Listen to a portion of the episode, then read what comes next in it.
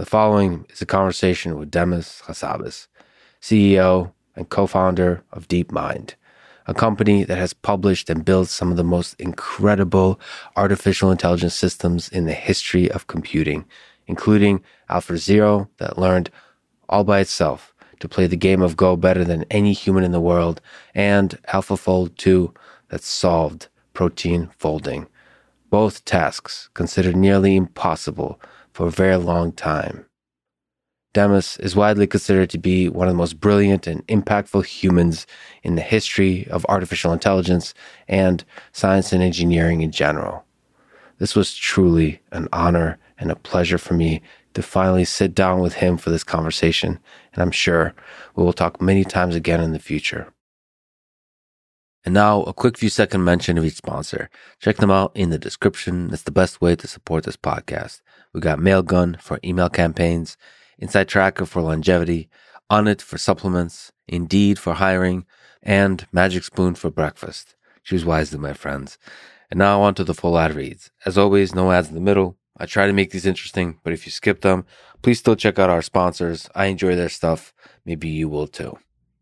This show is brought to you by Mailgun by Sinch, an email delivery service that I've used for many, many years to have an API that allows you to programmatically send emails. If you don't know what an API is, the point is it's a way for programs, for code to interact with the service. You have an API for both transactional and marketing emails. Those are terms used by people much smarter about this stuff than me. But I think transactional means specific to the person emails, which is what I've, I guess, used. It's a way to email certain people to notify them about the status of whatever the heck they're doing on the website. And then there's marketing emails, which is when you send an email to a lot of people, like the same email. I guess transactional is super customized to an action that a person took and marketing is like a push email that you send to a lot of people. And both of those are two categories of how people often use email. And so Mailgun is uh, a service that makes it super easy for you to do that kind of thing. You can go to lexfridman.com slash mailgun to learn more. This show is also brought to you by Inside Tracker, a service I use to track biological data, data that comes from my body. A lot of their plans that you can sign up for include blood tests, why blood tests? Because a lot of really useful data comes from your blood, and then they use machine learning algorithms to analyze that data. So that includes blood data, DNA data, and even data from your fitness tracker to provide you a clear picture of what's going on inside your body. This is the future. Anything you decide to do in your life should be based on data from your entity, from your being. That means your biological body. Maybe one day that means from your brain as well. There'll be a brain computer interface device like Neuralink that collects data from your brain and is able to make suggestions of what kind of supplements to take, what kind of diet changes to make. You can go to insidetracker.com slash Lex, and for a limited time, you get special savings for being a listener of this very podcast. This episode is also brought to you by Onnit, a nutrition, supplement, and fitness company. They have a thing called Alpha Brain, which is a nootropic that helps you with the memory, mental speed, and focus. You might know it because of uh, Mr. Joe Rogan, which is probably the first time I heard an Onnit read. It's one of the first podcasts, actually, Joe's, that I listened to religiously. I'm a huge fan of audiobooks and podcasts in general, but there's something about the authenticity that Joe projects that uh, immediately connected with me. And over time, his ability to be curious and empathetic, uh, a good listener, but also be able to change his mind, keep an open mind to some crazy ideas. Anyway, I mentioned that because the Joe Rogan experience introduced me to a lot of these kinds of products like Onnit that quickly became part of my life. I guess podcast ad reads work. anyway, you can uh, get a special discount on Alpha Brain if you go to lexfridman.com slash Onnit. This show is also brought to you by Indeed, a hiring website. I've used them as part of many hiring efforts I've done for the teams I've led in the past. They have Indeed Instant Match that gives you quality candidates whose resumes on Indeed fit your job description immediately. I've said this before, I'll say it again. There's very few things in life as important as the people you surround yourself with.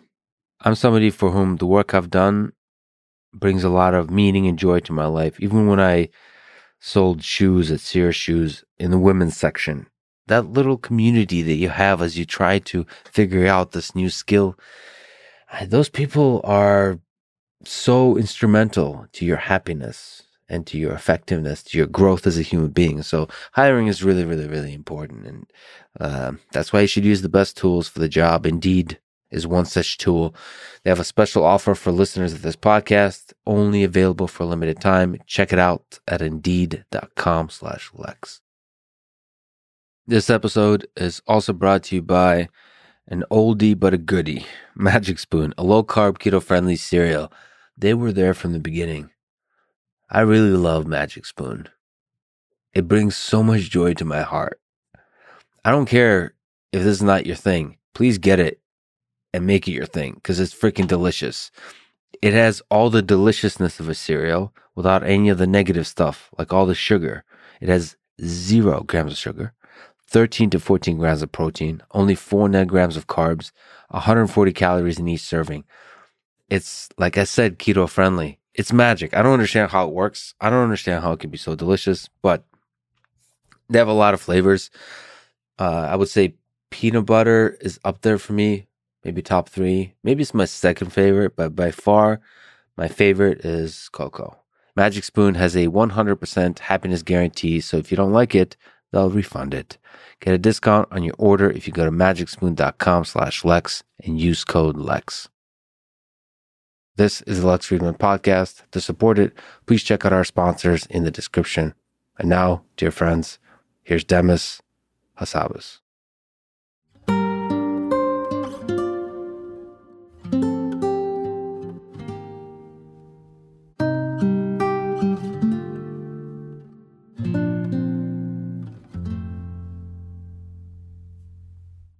Let's start with a bit of a personal question. Am I an AI program you wrote to interview people until I get good enough to interview you? Well, I'd be impressed if, if you were. I'd be impressed with myself if you were. I don't think we're quite up to that yet, but uh, maybe you're from the future, Lex. If you did, would you tell me? Is that a, is that a good thing to tell a language model that's tasked with interviewing that it is in fact um, AI? Maybe we're in a kind of meta Turing test. Uh, probably, probably it would be a good idea not to tell you, so it doesn't change your behavior, right? This is a kind of Heisenberg uncertainty principle situation. If I yeah. told you, you behave differently. Yeah, maybe that's what's happening with us. Of course, this is a benchmark from the future where they replay 2022 as a year before AIs were good enough yet, and now we want to see is it going to pass? exactly. If I was such a program, would you be able to tell? Do you think?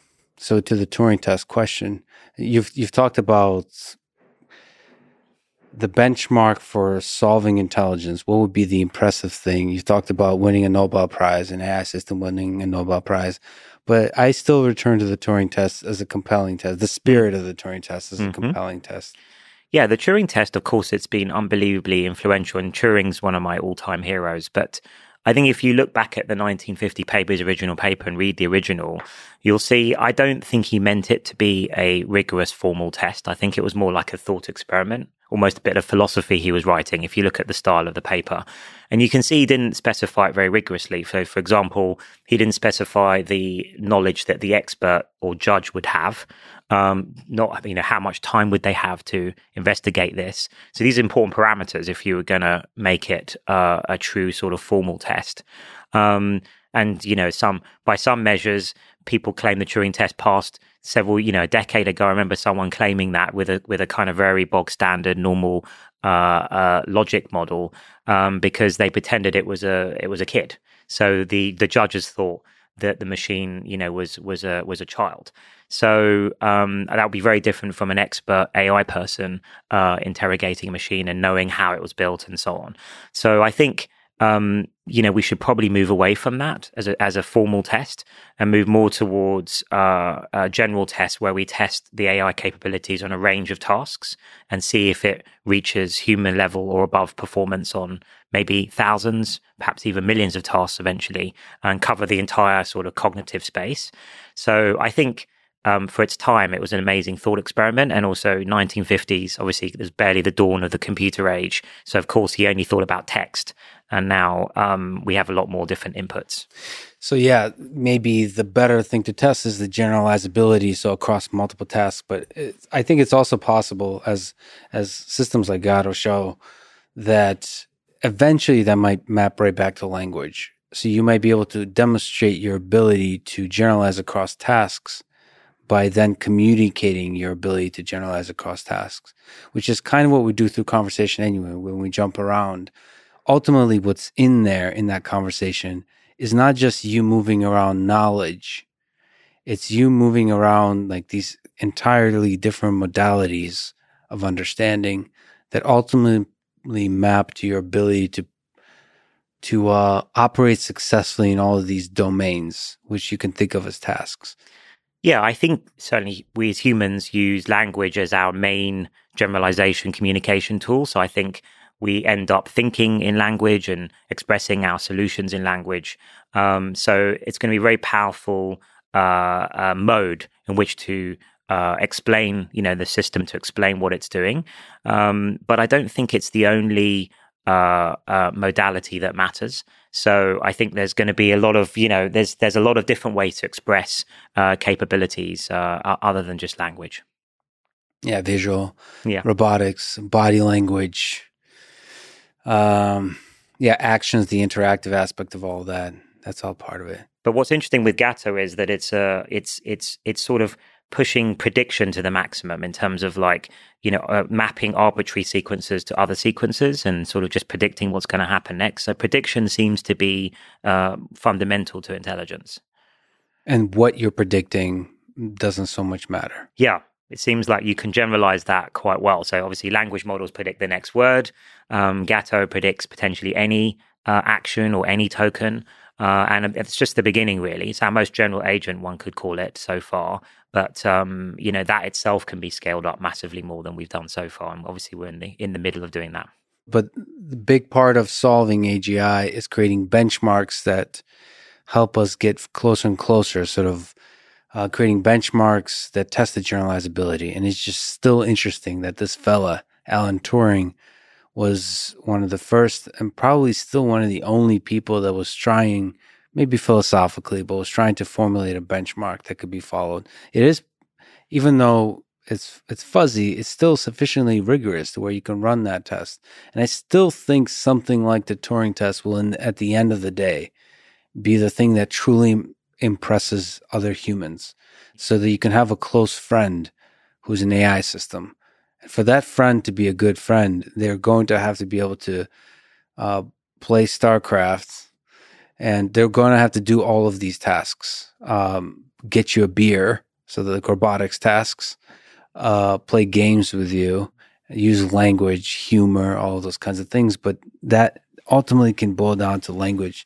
It feels like in, not in terms of the AI community, but in terms of the actual impact of general intelligence on the world, it feels like language will be the place where it truly shines. I think so because it's such an important kind of input output for us. I think you're right. I think the Turing test that what the the kind of the the philosophy behind it, which is the idea of can can a machine mimic the behaviors of uh, a, a, human in and, and I would say wider than just language and text. Um, then you know in terms of actions and everything else, creativity, all these things, then um, if it can sort of match or exceed human cognitive capabilities, then I think we have a you know a true intelligence. So I, from that perspective, you're right. I think he did formulate the right uh, kind of uh, setup. I just I think there'll be a kind of humor in the AI systems of the future. Looking back to this conversation and thinking about the Turing test, and uh, also thinking about by that time they would know which year they were finally able to sort of cross the threshold of human level intelligence and, and think how funny it is that we humans were still confused about this whole problem that's been long ago been solved. Well, hello to the AI agents of the future. Anyway, so going back to your to your journey, when did you fall in love with programming first?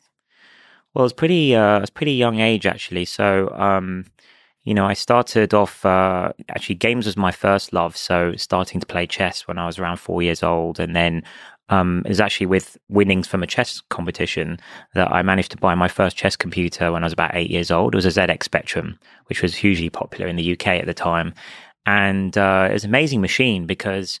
I think it tra- trained a whole generation of programmers in the UK because it was so accessible you know, you literally switched it on and there was the basic prompt and you could just get going. And um, my parents didn't really know anything about computers. So, but because it was my money from a chess competition, I could, I could say I, I, I wanted to buy it.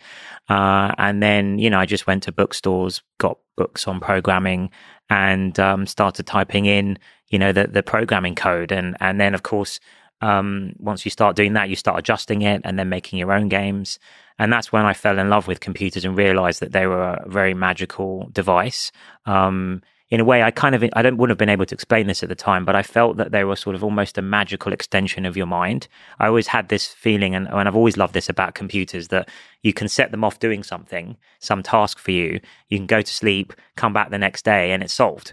Um, you know that feels magical to me so i mean all machines do that to some extent they all enhance our natural capabilities obviously cars make us allow us to move faster than we can run but this was a machine to extend the mind and uh, and then of course ai is the ultimate expression of what a machine may be able to do or learn so um, very naturally for me that thought extended into into ai quite quickly. Do you remember the the programming language that was first uh, started in? Was Yeah. it special, special to the machine or was no, it was just a base. It was just a, I basic? think it was just basic uh, on the ZX Spectrum. I don't know what specific form it was. And then later on, I got a Commodore Amiga, which um, Nice. uh, was a fantastic machine. Now you're just Uh, showing off. So yeah, well, lots of my friends had Atari STs, and I, I managed to get Amigas. It was a bit more powerful, and uh, and that was incredible. And used to do um, programming in assembler and and uh, also Amos Basic. This this this specific form of Basic. It was incredible actually, as well as all my coding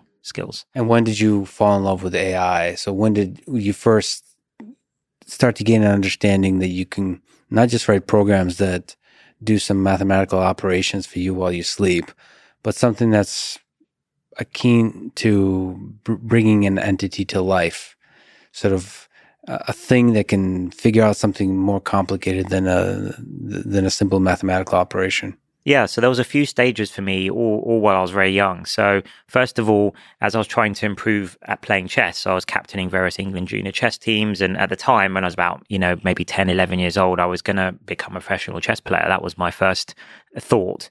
Um, So and that dream was there to, sure, to sure. try to get to the highest levels Yeah, of chess. so I was, um, you know, I got to when I was about twelve years old. I got to master standard, and I was second highest rated player in the world to Judith Polgar, who obviously ended up being an amazing chess player and uh, uh, world women's champion.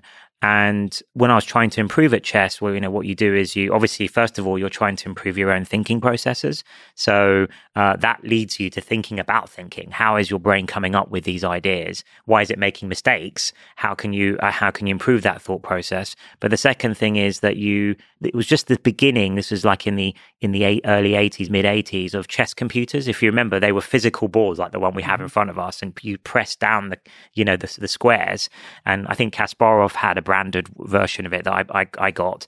And um, you were you know you used to they're not as strong as they are today, but they were they were pretty strong, and you used to practice against them um, uh, to try and improve your openings and other things.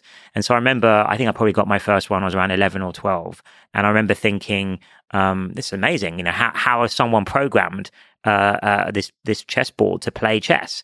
Uh, and uh, it was a very formative book I bought, which was called the Chess Computer Handbook by David Levy. This thing came out in 1984 or something, so I must have got it when I was about 11, 12, and it explained fully how these chess programs were made.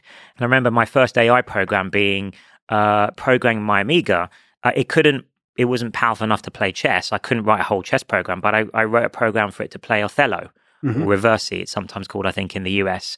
And uh, so a slightly simpler game than chess, but I used all of the principles that chess programs had, alpha, beta search, all of that.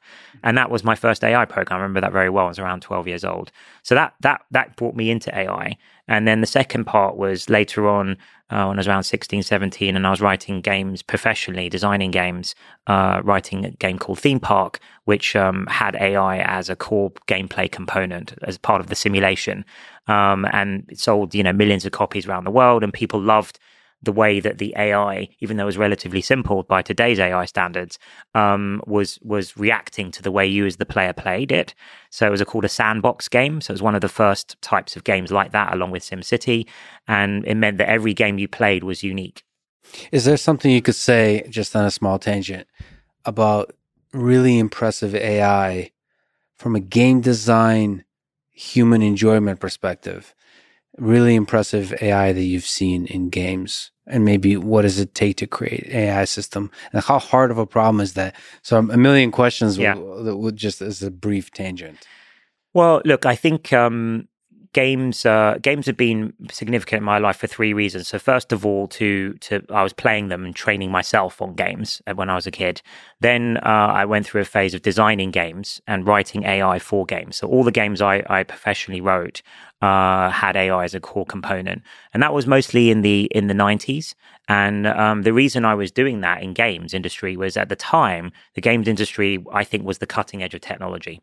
So whether it was graphics with people like John Carmack and Quake and those kind of things, or or AI, I think uh, actually all the action was going on in games, and and we've seen we're still reaping the benefits of that even with things like GPUs which uh, you know I find ironic, was obviously invented for graphics, computer graphics, but then turns out to be amazingly useful for AI. It just turns out everything's a matrix multiplication. It appears, you know, in the in the whole world. Yes. So, um, so I think games at the time had the most cutting edge AI, and a lot of the the, the games uh, uh, we, we you know I was involved in writing. So there was a game called Black and White, which was one game I was involved with in the early stages of, which I still think is the most um, impressive uh, example of reinforcement learning in a computer game. So in that game, you know, you trained a little pet animal, uh, and brilliant game. Yeah, and it sort of learned from how you were treating it. So if yeah. you treated it badly, then it became mean, yeah. and then it would be mean to to your villagers and your and your population, the sort of uh, the little tribe that you were running. Uh, but if you were kind to it, then it would be kind.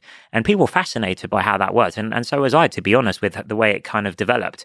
And um, especially the mapping to good and evil. Yeah, it made you made you realize, made me realize that you can sort of in the way in the choices you make can define uh, the, the where you end up, and that means all of us are capable of the good uh, evil. It all matters in uh, the different choices along the trajectory to those places that you make.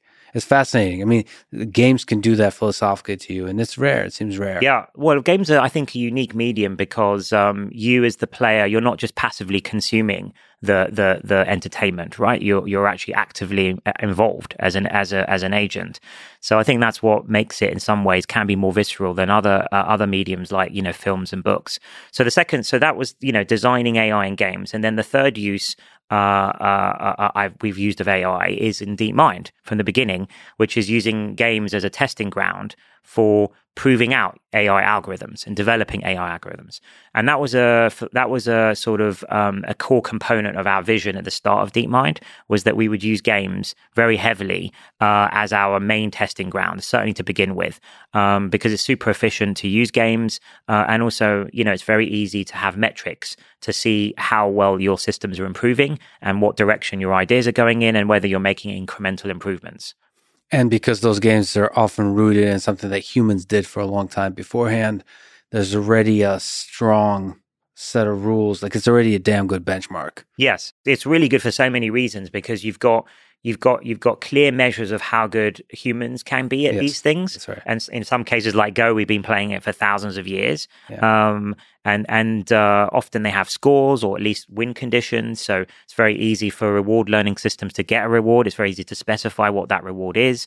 Um, and uh, also at the end, it's easy to you know to test uh, externally, you know, uh, how strong is your system by, of course, playing against you know the world's strongest players at those games. So it's it's so good for so many reasons, and it's also very efficient to run potentially millions of simulations in parallel on the cloud.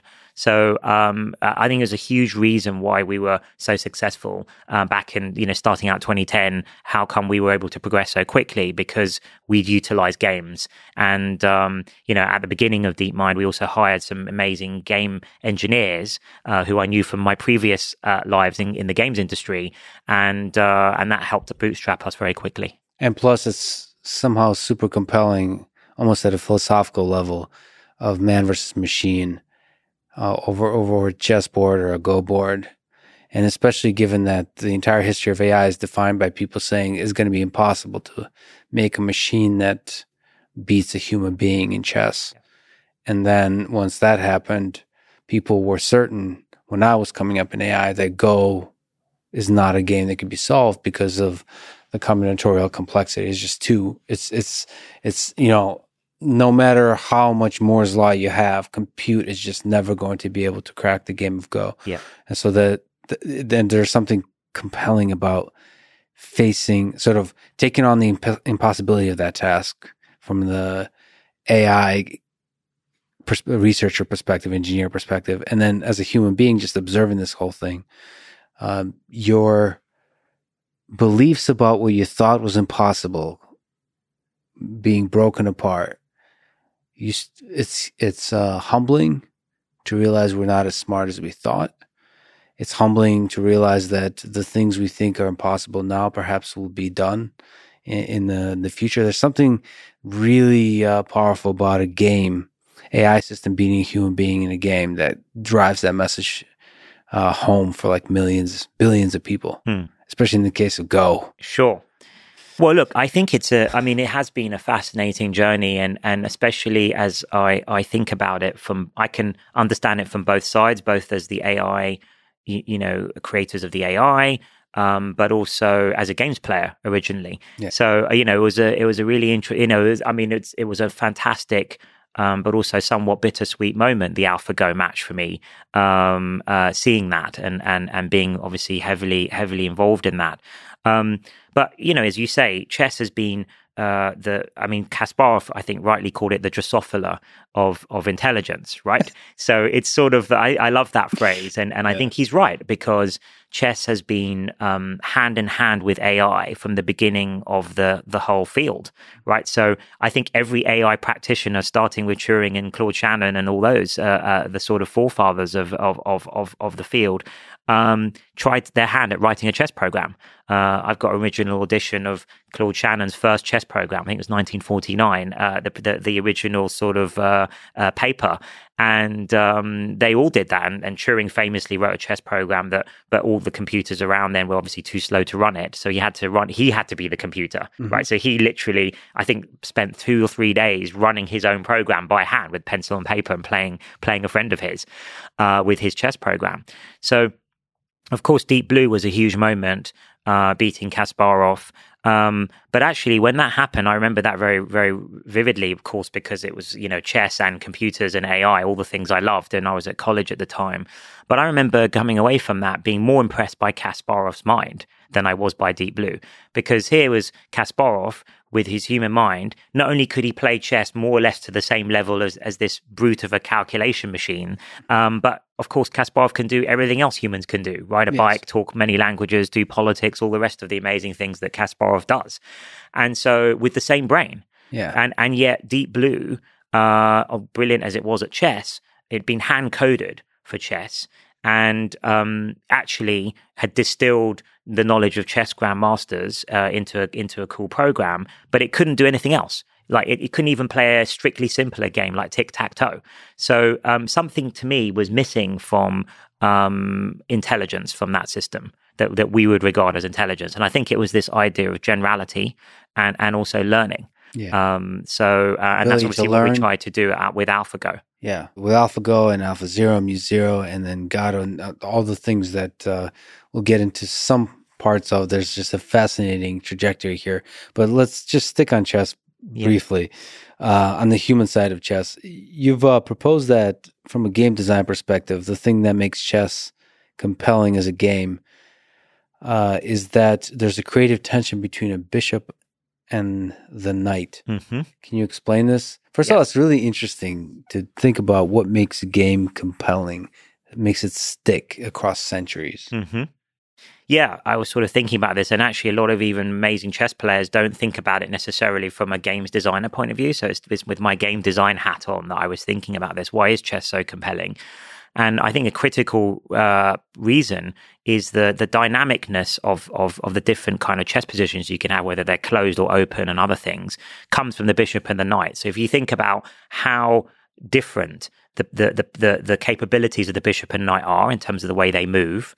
And then somehow chess has evolved to balance those two capabilities more or less equally. So they're both roughly worth three points each. So you think that dynamics was always there, and then the rest of the rules are kind of trying to stabilize the game? Well, maybe. I mean, it's sort of, I don't know, it's chicken and egg situation. Probably right. both came together. But the fact that they, it's got to this beautiful equilibrium where you can have the bishop and knight, they're so different in power, um, but so equal in value across the set of the universe of all positions right? Somehow they've been balanced by humanity over hundreds of years.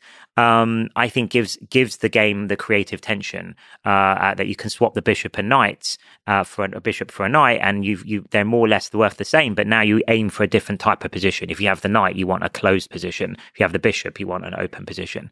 So I think that creates a lot of the creative tension in chess. So some kind of controlled creative tension. From an AI perspective, do you think AI systems could eventually design games that are optimally compelling to humans? Well, that's an interesting question. You know, sometimes I get asked about uh, AI and creativity, and, and and this and the way I answer that is relevant to that question, which is that I think there are different levels of creativity. One could say. So I think um, if we define creativity as coming up with something original, right, that's that's useful for a purpose, then you know I think the kind of lowest level of creativity is like an interpolation, so an averaging of all the examples you see. So maybe a very basic AI system could say you could have that. So you show it millions of pictures of cats, and then you say, "Give me an average-looking cat," right? Yes. Generate me an average-looking cat. I would call that interpolation. Then there's extrapolation, which something like AlphaGo showed. So AlphaGo played, you know, millions of games of Go against itself, um, and then it came up with brilliant new ideas like Move 37 in Game Two, brilliant uh, motif strategies in Go that that no humans had ever thought of, even though we've played it for thousands of years and professionally for hundreds of years. So that that I call that extrapolation. But then that's still there's still a level above that, which is you know you could call out of the box thinking or true innovation, which is could you invent Go? Right could mm-hmm. you invent chess and not just come up with a brilliant chess move or brilliant go move but can you can you actually invent chess or something as good as chess or go and i think one day uh, AI could, but the, what's missing is how would you even specify that task to a, a, a, program right now? And the way I would do it, if if I was spec- telling a human to do it or, or a games designer, to, a human games designer to do it, is I would say something like Go. I would say, um, come up with a game that only takes five minutes to learn, which Go does because it's got simple rules, mm-hmm. but many lifetimes to master, right? Or impossible to master in one lifetime because it's so deep and so complex. Um, and then it's aesthetically beautiful. Uh, and also, uh, it can be completed in three or four hours of gameplay time, which is you know useful for our us you know in in a, in a human day. And so um, you might specify these sort of high level concepts like that, and then, you know, with that and maybe a few other things, uh, one could imagine that Go satisfies uh, those those constraints. Um, but the problem is is that we we're not able to specify abstract notions like that, high level abstract notions like that yet to our AI systems. Um, and I think there's still something missing there in terms of um, high level concepts or abstractions that they truly understand and are com- you know combinable and, and compositional. Um, so for the moment, um, I think AI is capable of doing interpolation and extrapolation, but not true invention.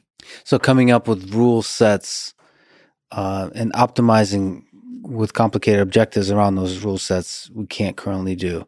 But you could take a specific rule set and then run a kind of self play experiment to see how long, just observe how an AI system from scratch learns. How long is that journey of learning? And maybe if it satisfies some of those other things you mentioned in terms of quickness to learn and so on, and you could see a long journey to master for even an AI system, then you could say that this is a promising game. Um, but it would be nice to do almost like AlphaGo, so programming yeah. rules. So generating rules that kind of uh, that that automate even that part of the generation of rules? So I have thought about systems actually um, that I think would be amazing in, in, in for a games designer if you could have a system that um, takes your game, plays it tens of millions of times, maybe overnight, and then self balances the rules better. So it tweaks the the rules and the maybe the equations and the and the and the parameters so that the game uh, is more balanced. The units in the game or yes. uh, some of the rules could be tweaked. So it's a bit of like a, giving a base set and then allowing uh, Monte Carlo tree search or something like that to mm-hmm. sort of explore it, right? And I think that would be super, super uh, uh, a powerful tool actually for for balancing, auto balancing a game, which usually takes thousands of hours from hundreds of games, human games testers normally to to balance some uh, one you know game like StarCraft, uh, which is you know Blizzard are amazing at balancing their games, but it takes them years and years and years. So one could imagine at some point when this uh, this stuff becomes uh, efficient enough to you know you might be able to do that like overnight. Do you think a game that is optimal, designed by an AI system, would look very much like uh, Planet Earth? Maybe maybe it's only the sort of game I would love to make is is and I've tried you know in my in my in my games career the games design career you know my first big game was designing a theme park an amusement mm-hmm. park then uh, with games like republic i tried to you know have games where we designed whole cities mm-hmm. and and allowed you to play in so, and of course, people like Will Wright have written games like Sim Earth, yeah. uh, trying to simulate the whole of Earth. Pretty tricky, but um, I Sim think, Earth. I haven't actually played that one. So, what is it? Uh, does it does it incorporate sort of, evolution or yeah? It has evolution, and it sort of um, it tries to it, it, sort of treats it as an entire biosphere, but from quite high level. Um, so uh, it'd be nice to be able to sort of zoom in, zoom out, exactly, zoom in. Exactly. So obviously it couldn't do that. Was in the night. I think he, he, wrote that in the nineties. So it couldn't. It, you know, it wasn't. It wasn't able to do that. But that that would be uh, obviously the ultimate sandbox game, of course. On that topic, do you think we're living in a simulation? Yes. Well, so okay. So I we're going to jump around from the absurdly philosophical to the sure, to the technical. Sure. Very, very happy to. So I think uh, my answer to that question is a little bit complex because uh, there is simulation theory, which obviously Nick Bostrom, I think, famously first proposed. Um, and uh, I don't quite believe it in in the, in that sense. So, um, in the in the sense that uh, are we in some sort of computer game, or have our descendants somehow recreated uh, uh Earth in the you know 21st century, and and and some for some kind of experimental reason? I think that, um, but I do think that we that that we might be that the best way to understand physics and the universe is from a computational perspective. So understanding it as an information universe mm-hmm. and actually information being the most fundamental unit of uh, uh, reality rather than matter or energy. So a physicist would say, you know, matter or energy, you know, E equals mc squared. These are the things that are, are, are the fundamentals of the universe. I'd actually say information, um, which of course itself can be, can specify energy or matter, right? Matter is actually just, you know, we're, we're just out the way our bodies and the molecules in our body are arranged as information. So I think information may be the most fundamental way to describe the universe and therefore you could say we're in some sort of simulation because of that. Um, but I don't, I do, I'm not, I'm not really a subscriber to the idea that, um, you know, they, these are sort of throwaway billions of simulations around. I think this is actually very critical and possibly unique. This simulation, this um, particular one, yes. So, but and you, you just mean treating the universe as a computer that's processing and modifying information is is a good way to solve the problems of physics, of chemistry, yeah. of biology, yes. and perhaps of humanity and so on. Yes, I think understanding physics in terms of information theory uh, might be the best way to to really uh, understand what's going on here. Uh, from our understanding of a universal Turing machine, from our understanding of a computer, do you think there's something outside of the capabilities of a computer that is present in our universe? You have a disagreement with Roger Penrose yes. about the nature of consciousness. He he thinks that consciousness is more than just a computation. Mm-hmm.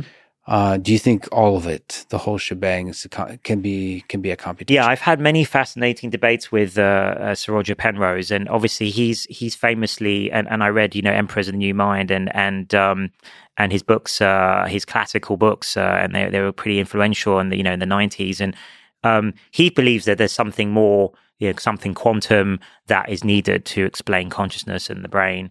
Um, I think about what we're doing actually at DeepMind and what my career is being. We're almost like Turing's champion.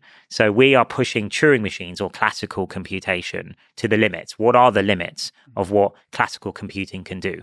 Now, um, and at the same time, I've also studied neuroscience to see, and that's why I did my PhD in, was to see also to look at, you know, is there anything quantum in the brain from a neuroscience or biological perspective? And um, and so far, I think most neuroscientists and most mainstream biologists and neuroscientists would say there's no evidence of any quantum uh, systems or effects in the brain. As far as we can see, it's it can be mostly explained by classical uh, classical theories. So uh, and then so there's sort of the, the, the search from the biology side, and then at the same time there's the raising of the water uh, at the bar from what classical Turing machines can do, uh, uh and and and you know including our new AI systems. And uh, as you alluded to earlier, um, you know, I think AI, especially in the last decade plus, has been a continual story now of surprising uh, events uh, and surprising successes, knocking over one theory after another of what was thought to be impossible, you know, from Go to protein folding and so on. And so I think um, I would be very hesitant to bet against how far the uh, universal Turing machine and classical computation paradigm can go. And, and my betting would be that all of certainly what's going on in our brain uh, can probably be mimicked or, or approximated on a on a classical machine, um, not you know not requiring something metaphysical or, or quantum. And we'll get there with some of the work with AlphaFold, which I think begins the journey of modeling this beautiful and complex world of biology. Mm. So you think all the magic of the human mind comes from this just a few pounds of mush, of, of biological computational mush that's akin to some of the neural networks, not directly, but in spirit that uh, DeepMind has been working with?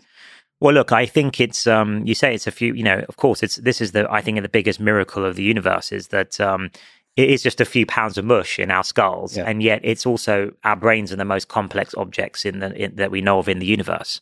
So there's something profoundly beautiful and amazing about our brains, and I think that it's an incredibly uh, uh, incredible efficient machine and and uh, uh, uh and it's, it's you know phenomenon basically. And I think that building AI one of the reasons I want to build AI and I've always wanted to is I think by building an intelligent artifact like AI and then comparing it to the human mind um, that will help us unlock the uniqueness and the true secrets of the mind that we've always wondered about since the dawn of history, like consciousness, dreaming, uh, creativity, uh, uh, emotions. What are all these things? Right? We've we've we've wondered about them since since the dawn of humanity, and I think one of the reasons, and you know, I love philosophy and philosophy of mind, is we, we found it difficult is there haven't been the tools for us to really, other than introspection, mm-hmm. to from very clever people in, in, in history, very clever philosophers, to really investigate this scientifically. But now suddenly we have a plethora of tools. Firstly, we have all of the neuroscience tools, fMRI machines, single cell recording, all of this stuff. But we also have the ability, computers and AI, to build uh, intelligent systems. So I think that. Um, uh, you know, I think it is amazing what the human mind does, and um, and and I, am kind of in awe of it really, and uh, and I think it's amazing that with our human minds we're able to build things like computers and and actually even you know think and investigate about these questions. I think that's also testament to the human mind. Yeah, the universe built the human mind that now is building computers that help us understand both the universe and our own human mind. That's right. That's exactly it. I mean, I think that's one. You know, one could say we we are maybe we're the mechanism by which the universe is going to try and understand itself. Yeah. uh, it's beautiful. So let's uh, let's go to the basic building blocks of biology that I think is another angle at which you can start to understand the human mind, the human body, which is quite fascinating. Which is from the basic building blocks, start to simulate, start to model how from those building blocks you can construct bigger and bigger, more complex systems, maybe one day the entirety of the human biology. So here's another problem that thought to be impossible to solve, which is protein folding. And AlphaFold or uh, specific AlphaFold 2 uh, did just that. It solved protein folding. I think it's one of the biggest breakthroughs uh, certainly in the history of structural biology, but uh, in general in, in science. Um, maybe from a high level, what is it and how does it work? Mm-hmm. And then we can ask some fascinating uh, sure. uh, questions after. Sure. Um, so maybe uh, to explain it uh, to people not familiar with protein folding is, you know, I first of all explain proteins, which is, you know, proteins are essential to all life every function in your body depends on proteins. Sometimes they're called the workhorses of biology. And if you look into them, and I've, you know, obviously as part of AlphaFold, I've been researching proteins and, and, and structural biology for the last few years. You know, they're amazing little bio nano machines, proteins. They're incredible if you actually watch little videos of how they work, animations of how they work. And um, proteins are specified by their genetic sequence, called their amino acid sequence. So you can think of it as their genetic uh, makeup. And then in the body, uh, in in nature, they when they when, when they fold up into a three D structure. So you can think of it as a string of beads, and then they fold up into a ball. Now the key thing is you want to know what that three D structure is, um, because the structure, the 3D structure of a protein, uh, is what uh, helps to determine what does it do, the function it does in your body.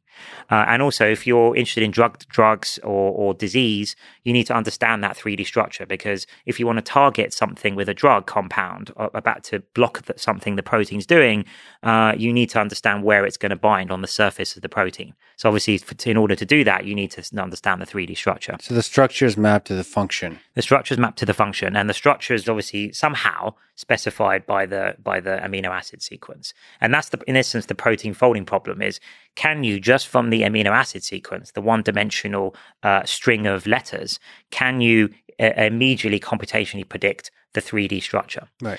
And this has been a, a, grand challenge in biology for over 50 years. So I think it was first articulated by Christian Anfinsen, a Nobel Prize winner in 1972, uh, as part of his Nobel Prize winning lecture. And he just speculated this should be possible to go from the amino acid sequence to the 3D structure, but he didn't say how. So it, it, I, I, you know, been, it's been described to me as, as equivalent to Fermat's last theorem, yeah. but for biology. Right? You, you should as somebody that uh, very well might win the Nobel Prize in the future, but outside of that, you, you should do more of that kind of thing. In the margins, just put random things yeah, right, that will exactly. take like 200 years to solve. Set people off for 200 years. It should be possible. Exactly. And just don't give any details. exactly. I think everyone, should, exactly, should be, I'll, I'll, have to remember that for future. So yeah, so he set off, you know, with this one throwaway remark, just like Fermat, you know, he, he set off this whole 50 year, uh, uh, uh uh, field really of, of computational biology and and they had you know they got stuck. They hadn't really got very far with doing this. And and um, until now until AlphaFold came along this is done experimentally right? Very painstakingly. So the rule of thumb is, and you have to like crystallize the protein, which is really difficult. Some proteins can't be crystallized like membrane proteins. And then you have to use very expensive electron microscopes or X-ray crystallography machines. Really painstaking work to get the 3D structure and visualize the 3D structure. So the rule of thumb in, in, in experimental biology is that it takes one PhD student, their entire PhD to do one protein. Uh, and with AlphaFold 2, we were able to predict the 3D structure in a matter of seconds. Um, and so we were, you know, over Christmas, we did the whole human proteome, or every protein in the human body, all 20,000 proteins. So the human proteome is like the equivalent of the human genome, but on protein space. And, uh, and sort of revolutionize really what uh, uh, uh, structural biologists can do. Because now um, they don't have to worry about these painstaking experimentals, you know, should they put all of that effort in or not? They can almost just look up the structure of their proteins like a Google search. And so there's a data set on which it's trained and how to map this amino acid sequence. First of all, it's incredible that a protein, this little chemical computer, is able to do that computation itself in some kind of distributed way and do it very quickly. Mm-hmm. That's a weird thing, and they evolved that way because you know in the beginning. I mean, that's a great invention, just the protein itself of yes, Earth. I mean, and, and then they, there's, I think, probably a, a history of like uh, they evolved uh, to have many of these proteins, and those proteins figure out how to be computers themselves in such a way that you can create structures that can interact in complex ways with each other in order to form high level functions. I mean, it's a weird system that they figured it out. Well, for sure. I mean, we, you know, maybe we should talk about the origins of life too, but proteins themselves, I think, are magical and incredible. Uh, uh, uh, as I said, little, little bio nanomachines. And, um, and, and actually, Le- Levinthal, who is another scientist, uh, uh, a contemporary of Anfinsen, uh, he he he coined this Levinthal, what became known as Levinthal's paradox, which is exactly what you're saying. He calculated roughly a protein, an average protein, which is maybe 2,000 amino acids uh, uh, bases long, is um, is is can fold in maybe 10 to the power 300 different conformations. So there's 10 to the power 300 different ways that protein could fold up, and yet somehow in nature physics solves this solves this in a matter of milliseconds. So proteins fold up in your body in you know sometimes in in fractions of a, of a 2nd mm-hmm. so ha- physics is somehow solving that search problem. And just to be clear yeah. in many of these cases maybe you can correct me if i'm wrong there's often a unique way for that sequence to form itself. Yes. So among that huge number of possibilities yes. it figures out a way how to stably uh, in some cases there might be a misfunction, so on, which leads to a lot of the disorders and stuff like that. But yes, most of the time it's a unique mapping, and that unique mapping is not obvious. No, exactly. Which and, is what the problem no, is. exactly. So there's a unique mapping usually uh, in a healthy, in if you, if it's healthy, and as you say, in disease. So, for example, Alzheimer's. One one one conjecture is that it's because of misfolded protein, a protein that folds in the wrong way, amyloid beta protein. So um, and then because it folds in the wrong way, it gets tangled up right in your in, in your neurons. So um, it's super important to understand both uh, healthy functioning and, and, and also disease is to understand uh, you know what what these things are doing and how they're structuring. Of course, the next step is sometimes proteins change shape when they interact with something. So um, they're not just static necessarily in in in biology. Maybe you can give some interesting, sort of beautiful things to you about these early days of AlphaFold mm-hmm. of of solving this problem because unlike games, this is real physical systems that are less amenable to self-play type of mechanisms. Sure. Right? The the size of the data set is smaller mm-hmm. than you might otherwise like, so you have to be very clever about certain things. Is there something you could speak to um, what was very hard to solve and what are some beautiful aspects about the, the solution yeah. I, I, I, would say alphafold is the most complex and also probably most meaningful system we've built so far. So it, it's been an amazing time actually in the last you know two three years to see that come through because um, as we talked about earlier you know games is what we started on uh, uh, building things like AlphaGo and AlphaZero but really the ultimate goal was to um, not just to crack games it was just to to to build use them to bootstrap general learning systems we could then apply to real world challenges. Specifically my passion is scientific challenges like protein folding. And then AlphaFold of course is our first big proof point of that. And so um, you know, in terms of the data, uh, and the amount of innovations that had to go into it. We, you know, it was like uh, more than 30 different component algorithms needed to be put together to crack the protein folding. Um, I think some of the big innovations were that um, kind of building in some hard coded constraints around physics and evolutionary biology um, to constrain sort of things like the bond angles uh, uh, uh in the in the in the protein and things like that. Um, along, but not to impact the learning system. So, still allowing uh, the system to be able to learn the physics uh, itself um, from the examples that we had. And the examples, as you say, there are only about 150,000 proteins. Even after 40 years of experimental biology, only around 150,000 proteins have been the structures have been found out about. So that was our training set, which is um, much less than normally we would like to use. Um, but using various tricks, things like self distillation, so actually using AlphaFold predictions, um, some of the best predictions that it thought was highly confident in, we put them back into the training set, mm-hmm. right, to make the training set bigger. Um, that was critical to to AlphaFold working. So there was actually a huge number of different um, uh, innovations like that that were required to to ultimately crack the problem. AlphaFold 1 what it produced was a distogram, so uh, a kind of a, a, matrix of the pairwise distances between all of the molecules in the in the in the protein, and then there had to be a separate optimization process to uh, uh, create the 3D structure. Uh, and what we did for AlphaFold 2 is make it truly end to end. So we went straight from the amino acid sequence of of, of uh, bases to uh, the 3D structure directly without going through this intermediate step. And in machine learning, what we've always found is that the more end to end you can make it, the better the system. And it's probably because um, we, you, you know, the, in the end, the system's better at learning what the constraints are than than than we are as the human designers of specifying it. So anytime you can let it flow end to end and actually just generate what it is you're really looking for, in this case, the 3D structure, uh, you're better off than having this intermediate step, which you then have to handcraft the next step for. Mm-hmm. So, um, so it's better to let the gradients and the learning flow all the way through the system um, from the end point, the end output you want to the inputs. So that's a good way to start on a new problem. Handcraft a bunch of stuff, add a bunch of manual constraints, with a small end-to-end learning piece or a small learning piece and grow that learning piece until it consumes the whole thing. That's right. And so you can also see, you know, this is a bit of a method we've developed over doing many sort of successful alpha, so we call them alpha X projects, yeah. right? Is and the, the easiest way to see that is the evolution of AlphaGo to AlphaZero.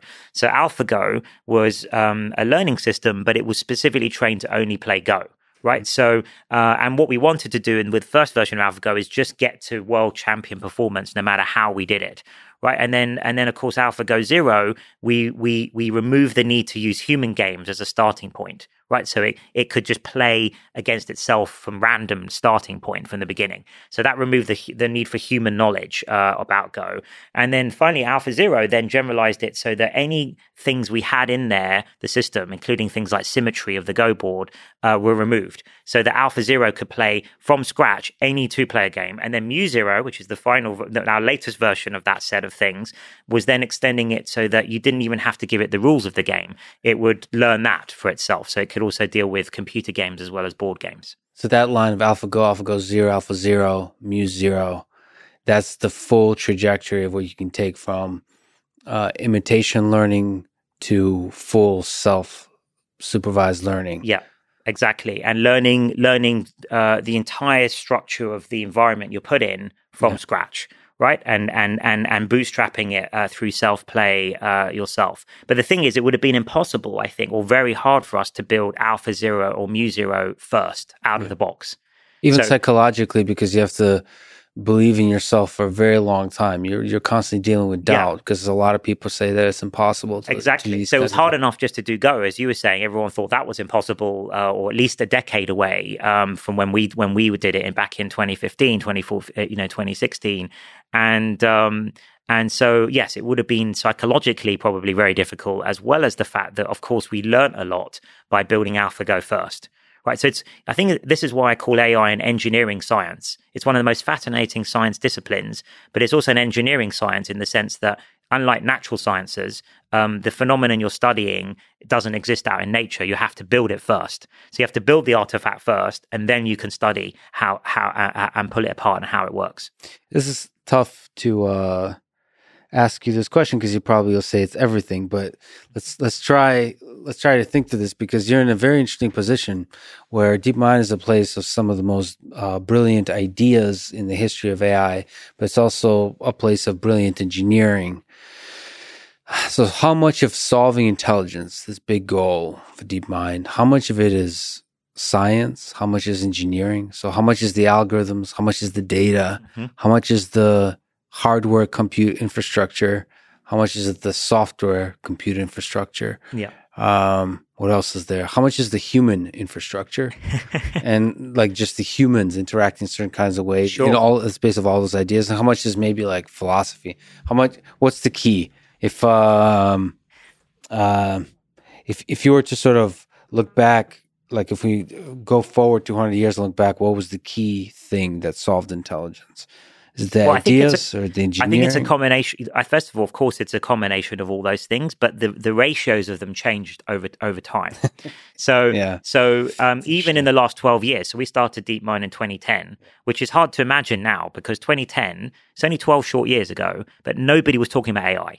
Uh, you know, I don't know if you remember back to your MIT days. You know, no one was talking about it. I, I, did a postdoc at MIT back around then, and it was sort of thought of as a well, look, we know AI doesn't work. We tried this hard in the 90s at places like MIT, yes. mostly losing, using logic systems and old fashioned sort of good old fashioned AI, we would call it now. Um, people like Minsky and, and, and, and Patrick Winston, and you know all these characters, yeah. right? And used to debate a few of them, and they used to think I was mad thinking about that some new advance could be done with learning systems. And yes.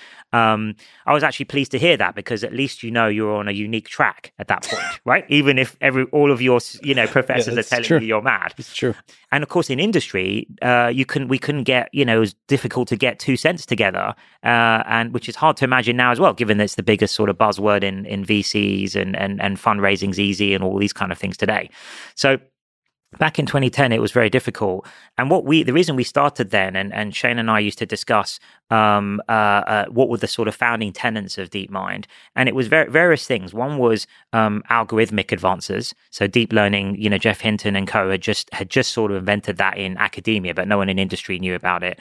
Uh, we we love reinforcement learning. We thought that could be scaled up, but also understanding about the human brain had advanced um, quite a lot uh, in the in the decade prior with fMRI machines and other things. So we could get some good hints about architectures and algorithms and and and sort of um, representations maybe that the brain uses. So as at a systems level, not at a implementation level.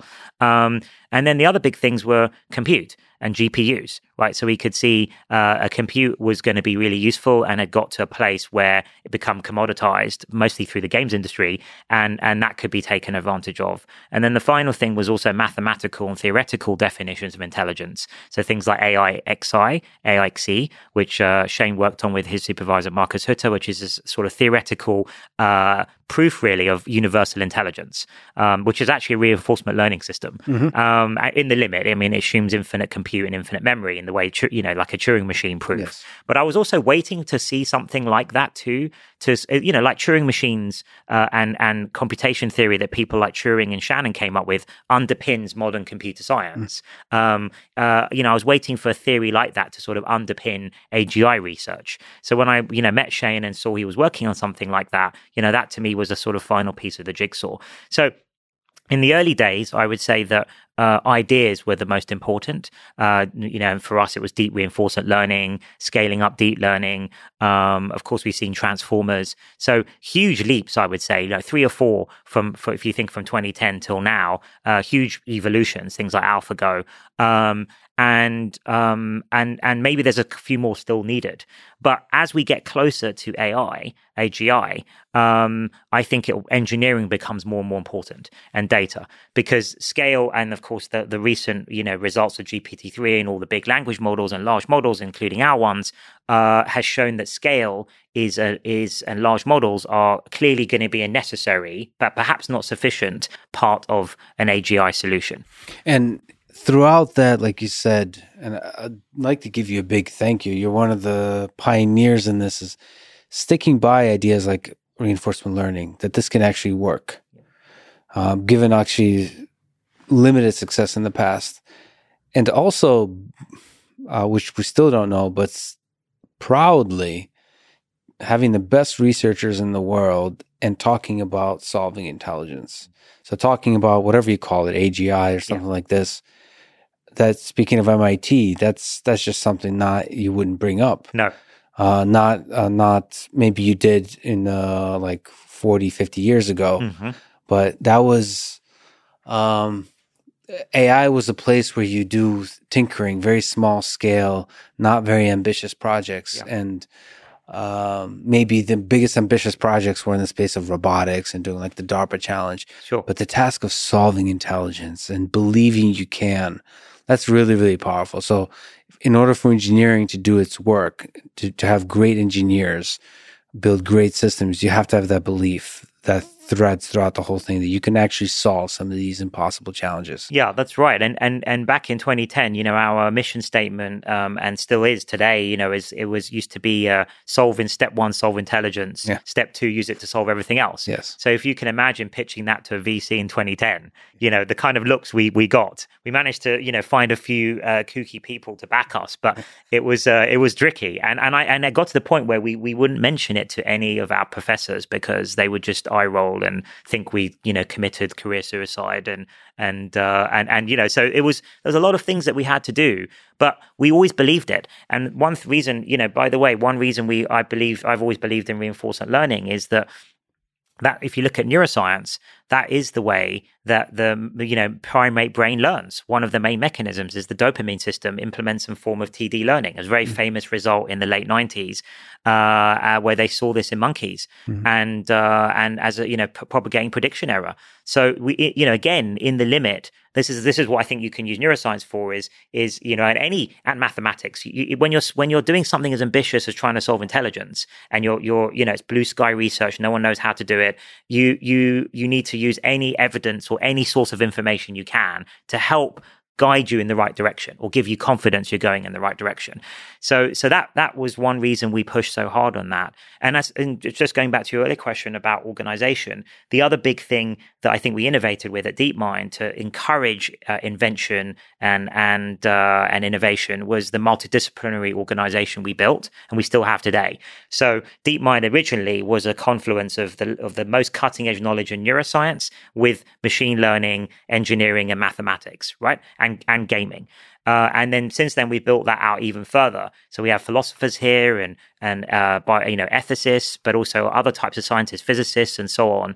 Um, and that's what brings together. I tried to build a sort of um, new type of Bell Labs, but in its golden era, right? Mm-hmm. Uh, uh and and a new expression of that um, to try and uh, foster this incredible sort of innovation machine. So, talking about the humans in the machine, DeepMind itself is a, a, learning machine with a lots of amazing human minds in it um, coming together to try and build these uh, learning systems.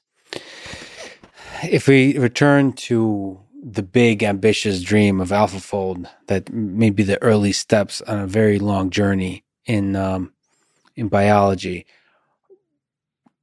do you think the same kind of approach can use to predict the structure and function of more complex biological systems? So multi-protein interaction, and then, I mean, you can go up from there. Yeah. Just simulating bigger and bigger systems that eventually simulate something like the human brain or the human body. It's just the big mush, the mess of the beautiful, uh, resilient mess of biology. Do you, do you see that as a long-term vision? I do, and I think. Um, you know, if you think about what are the things, top things I wanted to apply AI to once we had powerful enough systems, biology and curing diseases and understanding biology uh, was right up there, you know, top of my list. That's one of the reasons I personally pushed that myself and with AlphaFold. But I think AlphaFold, uh, amazing as it is, is just the beginning. Um, and and and I hope it's uh, evidence of uh, what could be done with computational methods. So um, you know, AlphaFold solved this this huge problem of of the structure of proteins, but biology is dynamic. So really, what I imagine from here, and we're working on all these things now, is protein protein interaction, uh, protein ligand binding, so uh, reacting with molecules. Um, then you want to build up to pathways, and then eventually a virtual cell. That's my dream, uh, maybe in the next 10 years. And I've been talking actually to a lot of biologists, friends of mine, Paul Nurse, who runs the Crick Institute, amazing biologist, Nobel Prize winning biologist. We've been discussing for 20 years now virtual cells. Could you build a virtual simulation of a cell? And if you could, that would be incredible for biology and disease discovery because you could do loads of experiments on the virtual cell and then only at the last stage validate it in the wet lab. So you could, you know, the, in terms of the search space of discovering new drugs, you know, it takes ten years roughly to go from uh, uh, uh to to go from a you know identifying a target to uh, having a drug candidate. Um, maybe that could be shortened to you know by an order of magnitude. With if you could do most of that that that work in silico. So in order to get to a virtual cell, we have to build up uh, uh, understanding of different parts of biology and the interactions. And and um, so we, you know, we every every few years we talk about this with. I talked about this with Paul, and then finally last year after AlphaFold, I said now's the time we can finally go for it. And and AlphaFold's the first proof point that this might be possible. Uh, and he's very excited. And we have some collaborations with his with his lab. They're just across the road actually from us. Uh, so it's you know wonderful being here in King's Cross with the Crick Institute across the road. And um, and I think the next steps, you know, I think there's going to be some amazing advances in biology built on top of things like AlphaFold. Uh, we're already seeing that with the community doing that after we've open sourced it and released it. Um, and, uh, you know, I, I often say that I think uh, if you think of uh, mathematics is the perfect description language for, for physics, uh, I think AI might be end up being the perfect description language for biology because um, biology is so messy, it's so emergent, so dynamic and complex. Um, I think I find it very hard to believe we'll ever get to something as elegant as Newton's laws of motions to describe a cell. Right? It's just too complicated. Um, so I think AI is the right tool for, for this. So you have to um, you have to start at the basic building blocks and use AI to run the simulation for all those building blocks. So have a very strong way to do prediction of what, given these building blocks, what kind of biology, how the the function and the evolution of that biological system. It's almost like a cellular automata. You have to run it. You can't analyze it from a high level. You have to take the basic ingredients, figure out the rules, yeah. and let it run. But in this case, the rules are very difficult to figure out. Yes. You have exactly. to learn them. That's exactly it. So it's the biology is too complicated to figure out the rules. It's it's it too emergent, too dynamic. Say compared to a physics system like a, uh, the motion of a planet, yeah. right? And and so you have to learn the rules, and that's exactly the type of systems that we're building. So you you mentioned you've open sourced AlphaFold uh, and even the data involved. To me personally, also really happy and a big thank you for open sourcing MuJoCo uh, the physics simulation engine that's um, that's often used for robotics research and so on. So I think that's a pretty gangster move. Uh, so what, what, what's the what's I mean this uh, very few companies or people would do that kind of thing. What's the philosophy behind that? You know, it's a case by case basis. And in both those cases, we felt that was the maximum benefit to humanity to do that and, and the scientific community. In one case, the robotics uh, physics community with MuJoCo. So we purchased it. We purchased it for open to open. Yes, we purchased it for the express principle to open source it. So, um, awesome. so, uh, you know, I hope people appreciate that. It's great to hear that, that yeah. you do. And then the second thing was, and mostly we did it because the person building it is, uh, uh, uh would not, was not able to cope with support supporting it anymore because it was it got too big for for him. He's an amazing professor uh, who who built it in the first place, so we helped him out with that. And then with AlphaFold, it's even bigger, I would say. And I think in that case, we decided that there were so many downstream applications of AlphaFold um, that we couldn't possibly even imagine what they all were. So the best way to accelerate uh, drug discovery and also fundamental research would be to to um, give all that data away and and and the and the and the system itself. Um, you know, it, has been so gratifying to see what people have done that within just one year, which is a short amount of time in science, and uh, it's been used by over 500,000 researchers have used it. We think that's almost every biologist in the world. I think there's roughly 500,000 biologists in the world, professional biologists, have used it to to look at their um, proteins of interest.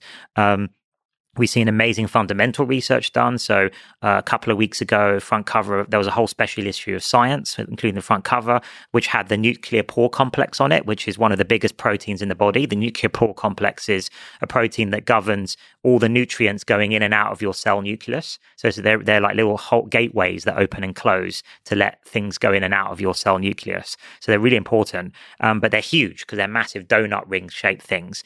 And they've been looking to try and figure out that structure for decades decades. And they have lots of, you know, experimental data, but it's too low resolution. There's bits missing. And they were able to, like a giant Lego jigsaw puzzle, use AlphaFold predictions plus experimental data and combined those two independent sources of information, uh, actually four different groups around the world were able to put it together uh, more or less simultaneously using AlphaFold predictions. So that's been amazing to see. And pretty much every pharma company, every drug company executive I've spoken to has said that their teams are using AlphaFold to accelerate whatever drugs uh, uh, uh they're, they're trying to discover. So I think the knock on effect has been I- enormous in terms of uh, uh, the impact that uh, AlphaFold has made. And it's probably bringing in, it's creating biologists, it's bringing more people into the field, um, ba- both on the excitement and both on the technical skills involved. And um, it's almost like uh, a gateway drug to biology. Yes, it is. You, you and to get more computational people involved too, exactly. hopefully. And and I think for us, you know, the next stage But as I said, you know, in future we have to have other considerations too. We're building on top of AlphaFold and these other ideas I discussed with you about protein-protein interactions and and genomics and other things. And not everything will be open source. Some of it will will do commercially because that will be the best way to actually get the most resources and impact behind it. In other ways, some other projects will do non-profit style. Um, and also, we have to consider for future things as well, safety and ethics as well. Like, you know, synthetic biology, there are, you know, there is dual use, and we have to think about that as well. With AlphaFold, we, you know, we consulted with 30 different bioethicists and, and other people expert in this field to make sure it was safe before um, we released it. So there'll be other considerations in future, but for right now, you know, I think AlphaFold is a, a kind of a, a gift from us to to to the scientific community. So I'm pretty sure that something like AlphaFold uh, would be part of Nobel Prizes in the future. But us humans, of course, are horrible with credit assignment. So we'll, of course, give it to the humans. Um, do you think there will be a day when AI system can't be denied that it earned that Nobel Prize? Do you think we will see that in the 21st century? It depends what type of AIs we end up building, right? Whether they're, um, you know, goal seeking agents who specifies the goals, uh, who comes up with the hypotheses, who you know who determines which problems to tackle, right? So and I think tweets about it, announcement. yes, the results. tweets announce the results exactly as part of it. Um, so I think right now, of course, it's it's it's it's amazing human ingenuity that's behind these systems, and then the system, in my opinion, is just a tool. You know, it would be a bit like saying with Galileo and his telescope, you know, the ingenuity, the, the, the credit should go to the telescope. I mean, it's clearly Galileo building the tool, which he then uses. So I still see that in the same way today, even though the, these tools learn for themselves. Um, they, I think of, I think of things like AlphaFold and the, the things we're building as the ultimate tools for science and for, for acquiring new knowledge to help us as scientists acquire new knowledge. I think one day there will come a point where an AI system may solve or come up with something like general relativity off its own bat, not just by averaging everything on the internet or averaging everything on PubMed. Although that would be interesting to see what that would come up with.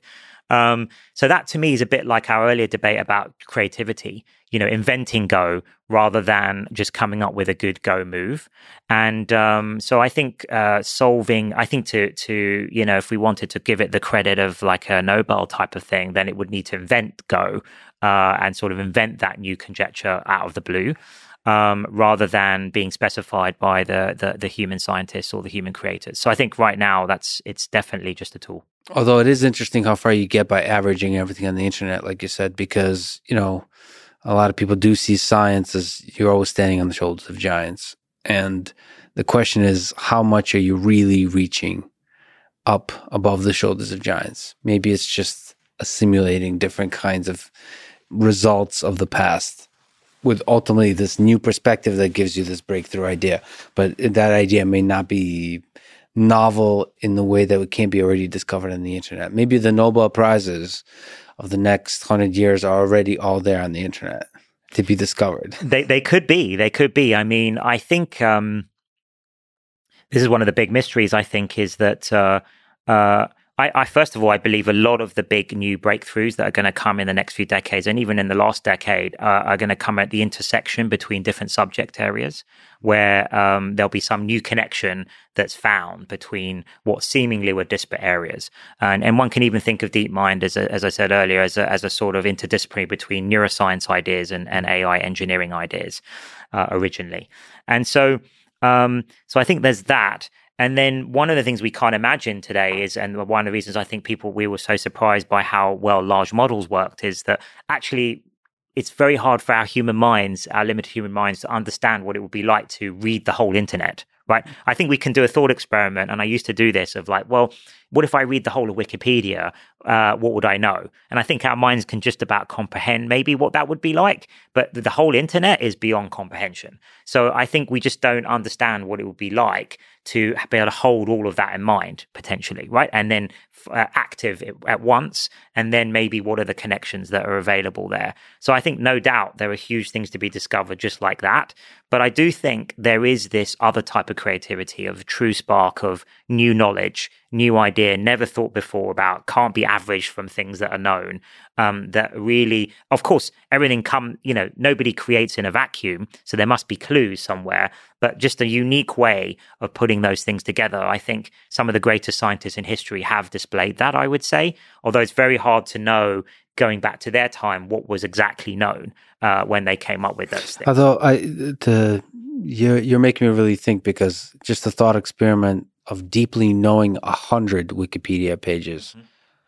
I don't think I can. Um, I've been really impressed by Wikipedia eh, for for technical topics. Yeah. So if you know a hundred pages or a thousand pages, I don't think you can visual truly comprehend what's what kind of intelligence that is. Yeah. That's a pretty powerful intelligence. If you know how to use that and integrate that information correctly, yes, I think you can go really far. Yeah. You can probably construct thought experiments based on that, like simulate different ideas. Mm-hmm. So if this is true, let me run this thought experiment, then maybe this is true. It's not really invention. It's like just taking literally the knowledge and using it to construct a very basic simulation of the world. I mean, uh, some argue it's romantic in part, but Einstein would do the same kind of things with a thought experiment. Yeah, right? one could imagine doing that systematically across yeah. millions of Wikipedia pages plus PubMed, all these things. I think there are many, many things to be discovered like that that are hugely useful. You know, you could imagine, uh, and I want us to do some of these things in material science, like room temperature superconductors is something on my list one day I'd like to, like, uh, you know, have an AI system to help build better optimized batteries, all of these sort of mechanical things. I think a systematic sort of search could be uh, uh, guided by a model, could be um, could be extremely powerful. So speaking of which, you have a paper on nuclear fusion uh, magnetic control of tokamak plasmas through deep reinforcement learning. So you uh, you're seeking to solve nuclear fusion with deep RL. Uh, so it's doing control of high temperature plasmas. Can you explain this work? And uh, can AI eventually solve nuclear fusion? it's been very fun last year or two uh, and very productive because we've been ticking off a lot of my uh, dream projects, if you like, of things that I've collected over the years of, of areas of science that I would like to, I think could be very transformative if we helped accelerate and uh, are really interesting problems, scientific challenges in of themselves. So and this is energy. So energy, yes, exactly. So energy and climate. So we talked about disease and biology as being one of the biggest places I think AI can help with. I think energy and climate uh, is another one. So maybe they would be my top two. Um, and fusion is one one area I think AI can help with. Now, fusion has many challenges, mostly physics and material science and engineering challenges as well to, to build these massive fusion reactors and contain the plasma. And what we try to do, and whenever we go into a new field it, uh, to apply our systems, is we look for, um, we talk to domain experts. We try and find the best people in the world to collaborate with. Um, and in this case, in Fusion, we we collaborated with EPFL in Switzerland, the Swiss Technical Institute, who are amazing. They have a test reactor that they were willing to let us use, which you know I double checked with the team we were going to use carefully and safely. um, I was impressed they managed to persuade them to let us use it, and um, and it's a it's an amazing test reactor they have there, and uh, they try all sorts of pretty crazy experiments on it. And um, the, the, the the what we tend to look at is if we go into a new domain like fusion, what are all the bottleneck problems? Uh, like thinking from first principles, you know, what are all the bottleneck problems that are still stopping fusion working today? And then we look at we you know we get a fusion expert to tell us, and then we look at those bottlenecks and we look at the ones which ones are amenable to our AI methods today. Yes. Right. And and and then and, and would be interesting from a research perspective, from our point of view, from an AI point of view. And that would address one of their bottlenecks. And in this case, plasma control was was perfect. So, you know, the plasma, it's a million degrees Celsius, something like that. It's hotter than the sun. Um, and there's obviously no material that can contain it. So they have to be containing these magnetic, very powerful superconducting magnetic fields. Um, but the problem is plasma is pretty unstable, as you imagine. You're, you're kind of holding a mini sun, mini mm-hmm. star in a reactor. So, you know, you, you kind of want to predict ahead of time what the plasma is going to do so you can move the magnetic field within a few milliseconds, you know, to to basically contain what it's going to do next. So it seems like a perfect problem if you think of it for like a reinforcement learning prediction problem. So uh, you know, you got a controller, you're going to move the magnetic field, and and until we came along, you know, they were they were doing it with with traditional operational uh, research type of uh, controllers, uh, which are kind of handcrafted. And the problem is, of course, they can't react in the moment to something the plasma is doing. They have, they have to be hard coded. And again, knowing that that's normally our go to solution, is we would like to learn that instead. And they also had a simulator of these plasma. So there were lots of criteria that matched what we, we like to, to, to, to use. So, can AI eventually solve nuclear fusion? Well, so we with this problem, and we published it in a Nature paper last year. Uh, we held the fusion, that we held the plasma in a specific shapes. So actually, it's almost like carving the plasma into different shapes okay. and control and hold it there for a record amount of time. So, um, so that's one of the problems of, of fusion sort of um, solved. So, but, uh, have a controller that's able to, no matter the shape, uh, contain it. Contain, yeah, contain it and hold it in structure. And there's different shapes that are better for for the energy productions called droplets and and and so on. So, um, so that was huge. And now we're looking, we're talking to lots of fusion startups to see what's the next problem we can tackle uh, in the fusion area. So, another fascinating place um, in a paper titled Pushing the Frontiers of Density Functionals by Solving the Fractional Electron Problem. So, you're taking on modeling and simulating the quantum mechanical behavior of electrons. Yes. Um, can you explain this work and can AI model and simulate arbitrary quantum mechanical systems in the future? Yeah, so this is another problem I've had my eye on for you know a uh, decade or more, which is um, uh, sort of simulating the properties of electrons. If you can do that, you can basically describe how elements and materials and substances work. So it's kind of like fundamental if you want to advance material science. Mm. Um, and, uh, you know, we have Schrodinger's equation and then we have approximations to that density functional theory. These things are, you know, are famous and um, people try and write approximations to, to these, uh, uh, to these functionals and, and kind of come up with descriptions of the electron clouds, where they're going to go, how they're going to um, interact when you put two elements together. Uh, and what we try to do is learn a simulation, uh, uh, learn a functional that will describe more chemistry, types of chemistry. So um, until now, you know, you can run expensive simulations, but then you can only simulate very small uh, molecules, very simple molecules. We would like to simulate large materials. Um, and so uh, today, there's no way of doing that. And we're building up towards uh, building functionals that approximate Schrodinger's equation and then allow you to describe uh, uh, what the electrons are doing. Um, and all material sort of science and material properties are governed by the electrons and, and how they interact. So, have a good summarization of the simulation through the functional, um, but one that is still close to what the actual simulation would come out with. So, what um, how difficult is that task? What's involved in that task? Is it running those those complicated simulations yeah. and learning the task of mapping from the initial conditions and the parameters of the simulation, learning what the functional would be? Yeah.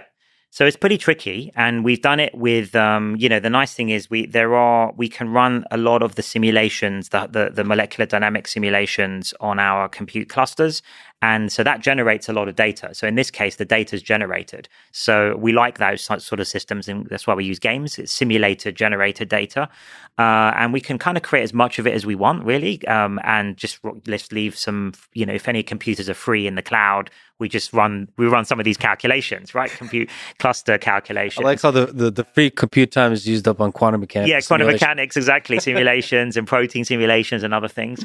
And so um, and so you know when you're not searching on YouTube for, for yeah. video, cat videos, we're using those computers usefully in quantum chemistry. It's the idea. Fine. And and uh, putting them good. to good use. And then yeah, and then all of that computational data that's generated, we can then try and learn the functionals from that, which of course are way more efficient uh, once we learn the functional than um, running those simulations would be. Do you think one day AI may allow us to do something like basically crack open physics? So do something like travel faster than the speed of light? My ultimate aim has always been with AI is um, the reason I am personally working on AI for my whole life was to build a tool to help us understand the universe. So I wanted to, and that means physics really, and the nature of reality. So Um, uh, I don't think we have systems that are capable of doing that yet. But in, when we get towards AGI, I think um, that's one of the first things I think we should apply AGI to. I would like to test the limits of physics and our knowledge of physics. There's so many things we don't know. I, this is one thing I find fascinating about science. And, you know, as a huge proponent of the scientific method as being one of the greatest ideas humanity's ever had and allowed us to progress with our knowledge. I think as a, a true scientist, I think what you find is the more you find out, uh, you, the more you realize we don't know. And, and, and I always think that it's surprising that more people don't, aren't troubled. You know, every night I think about all these things we interact with all the time that we have no idea how they work. Time, consciousness, yeah. gravity, life. We can't, I mean, these are all the fundamental things of nature. I think the way we, we don't really know what they are. To live life, we uh, pin certain assumptions on them and kind of treat our assumptions as if they're fact. Yeah. That allows us to sort of box them off somehow. Yeah, box them off somehow. Yeah.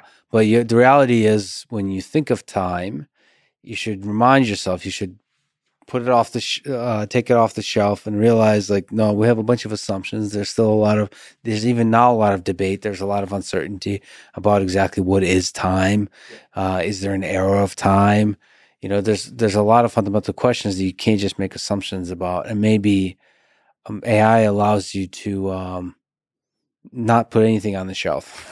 Yeah well, not make any uh, hard assumptions and really open it up and see what exactly i think we should be truly open-minded about that and uh, exactly that not be dogmatic to a particular theory.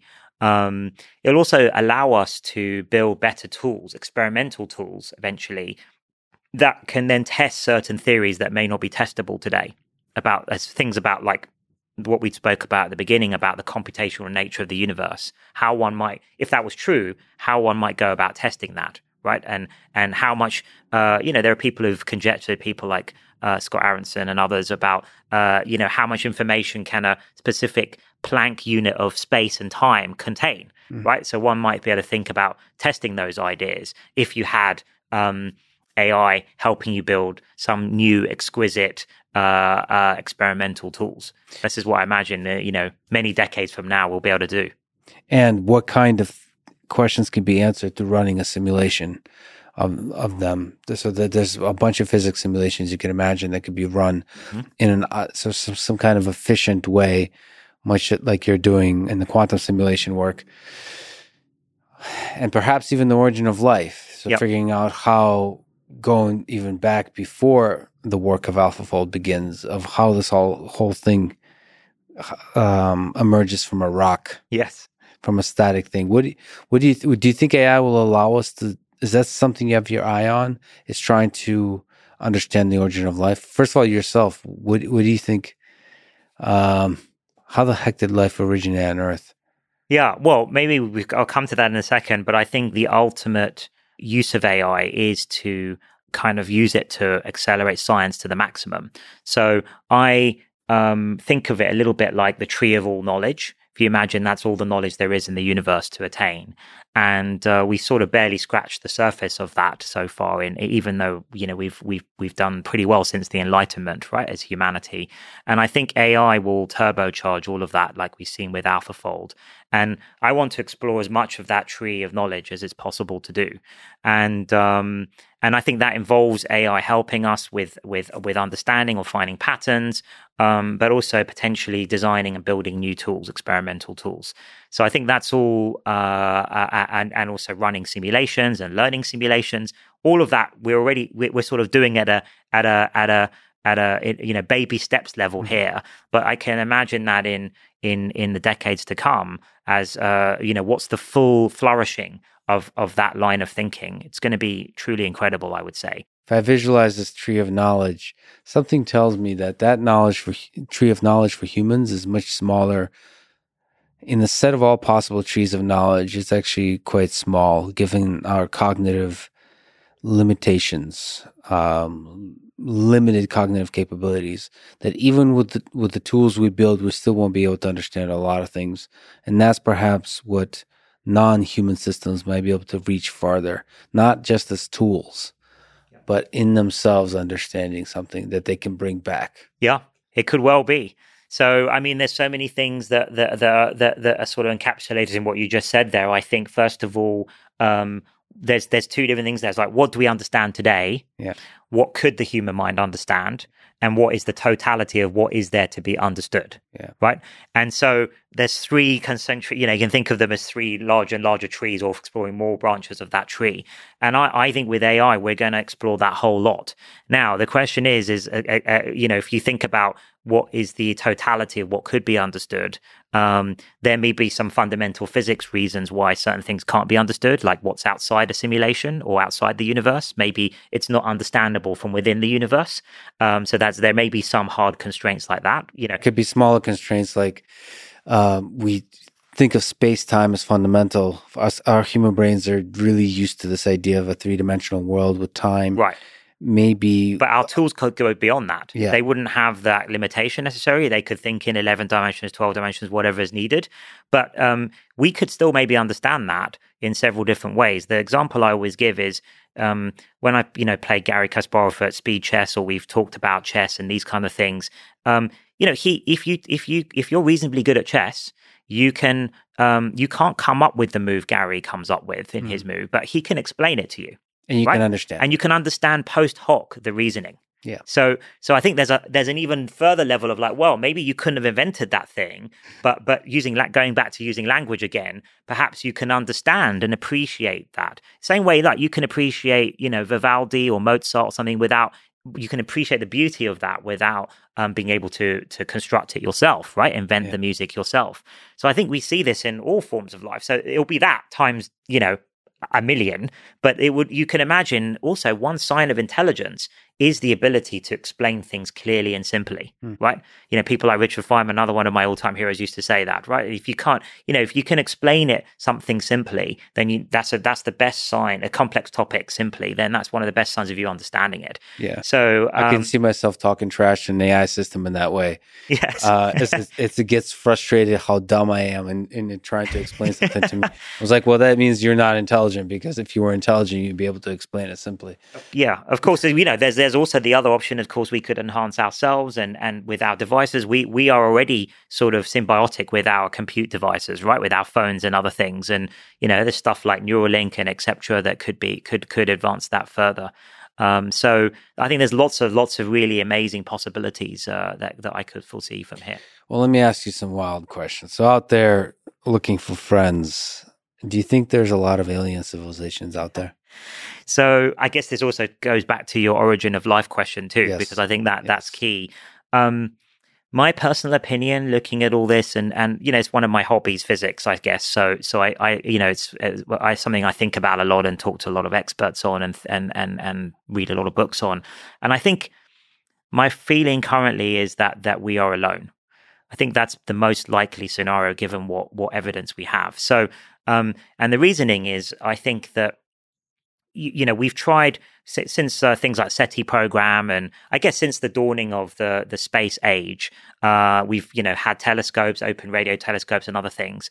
And if you think about um, and, try to detect signals, now if you think about the evolution of humans on Earth, we could have easily been um, a million years ahead of our time now, or million years behind, right? Easily with just some slightly different quirk thing happening hundreds of thousands of years ago. Uh, you know, things could have been slightly different. If the meteor had hit the dinosaurs a million years earlier, maybe things would have evolved.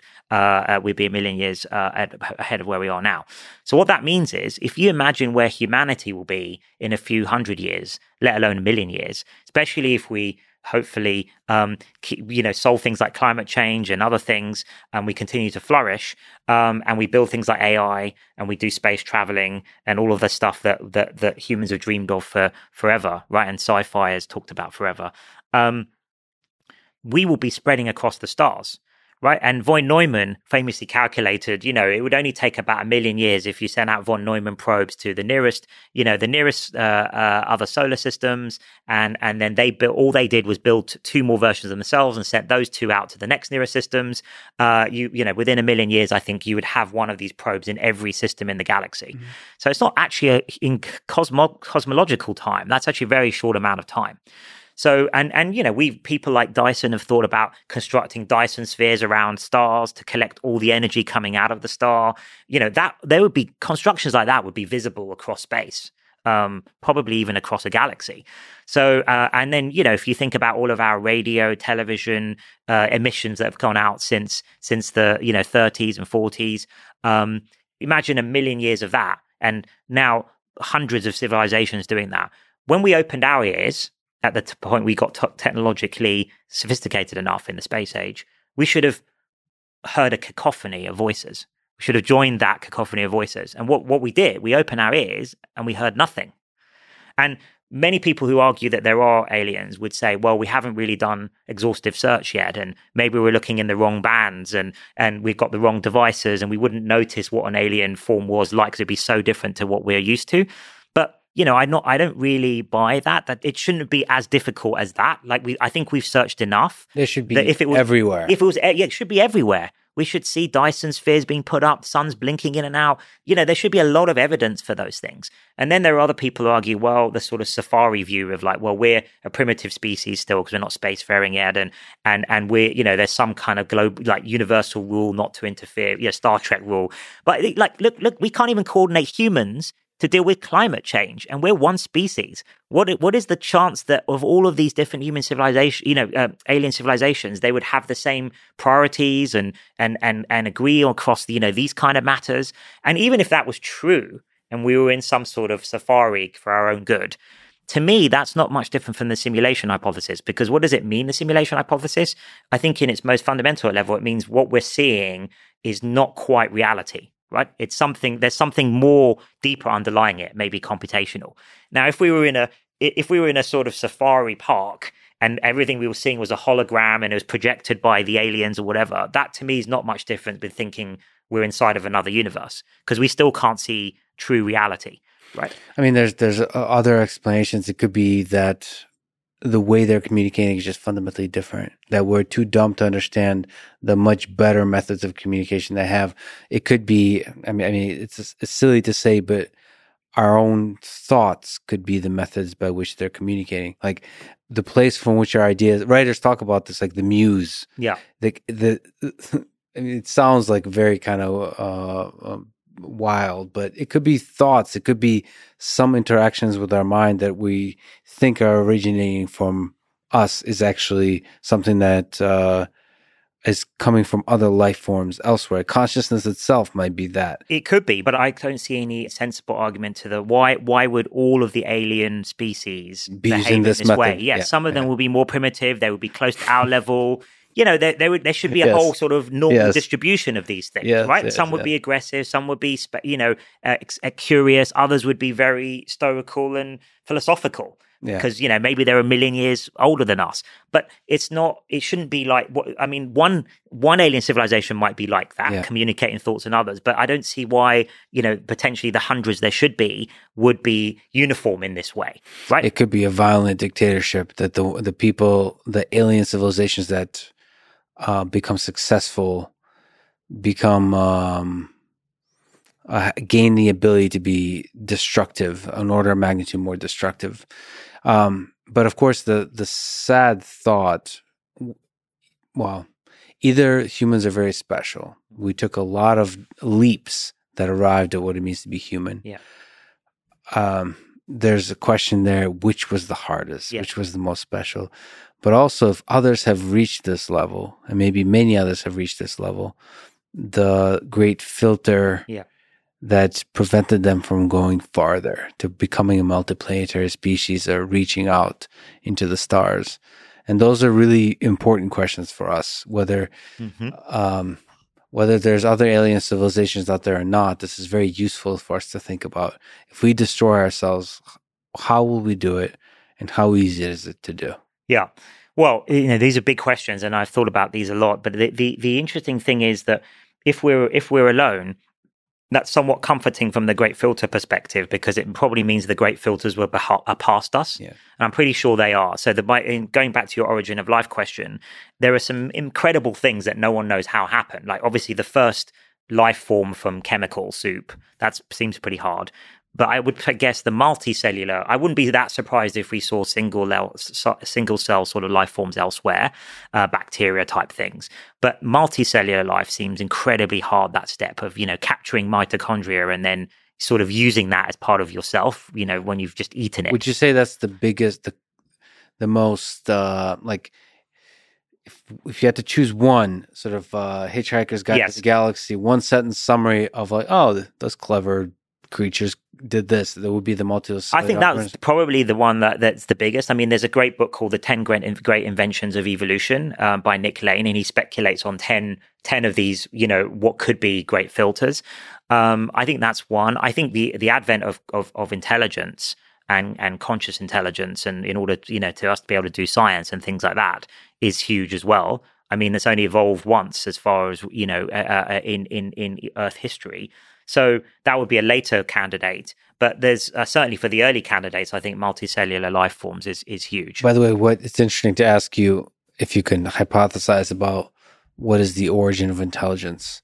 Is it uh, that we started cooking meat over fire? Is it that we somehow figured out that we could be very powerful when we start collaborating? So cooperation between um, our ancestors so that we can overthrow the alpha male. Uh, what, what is it, Richard? I talked to Richard Wrangham, who thinks we're all just beta males who figured out how to collaborate to defeat the one, yes. the, the, the, dictator, the yes. authoritarian alpha male um, that controlled the tribe.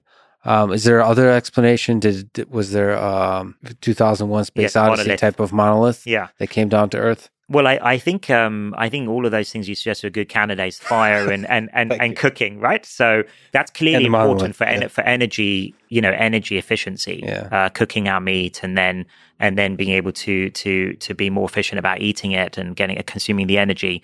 Um, I think that's huge. And then utilizing fire and tools. I think you're right about the the tribal cooperation aspects and probably language as part of that. Yes. Um, because probably that's what allowed us to outcompete Neanderthals and and and perhaps less cooperative species. So um, so that may be the case. Tool making, spears, axes. Uh, I think that let us. I mean, I think it's pretty clear now that humans were responsible for a lot of the extinctions of megafauna, um, especially in, in in the Americas when humans arrived. So uh, you can imagine once you discover tool usage, how powerful that would have been and how scary for animals. So I think all of those could have been explanations for it. You know, the interesting thing is that it's a bit like general intelligence too is it's very costly to begin with to have a, a brain uh, and especially a general purpose brain rather than a special purpose one because the amount of energy our brains use i think it's like 20% of the body's energy mm. and it's it's massive and when you're thinking chess one of the f- funny things that uh, that we, we used to say is it's as much as a racing driver uses for a whole you know formula one race just playing a game of you know yeah. serious high level chess which you, you know you wouldn't think just sitting there um, because the brain's using so much uh, uh energy so in order for an animal, an organism to justify that, there has to be uh, a huge payoff.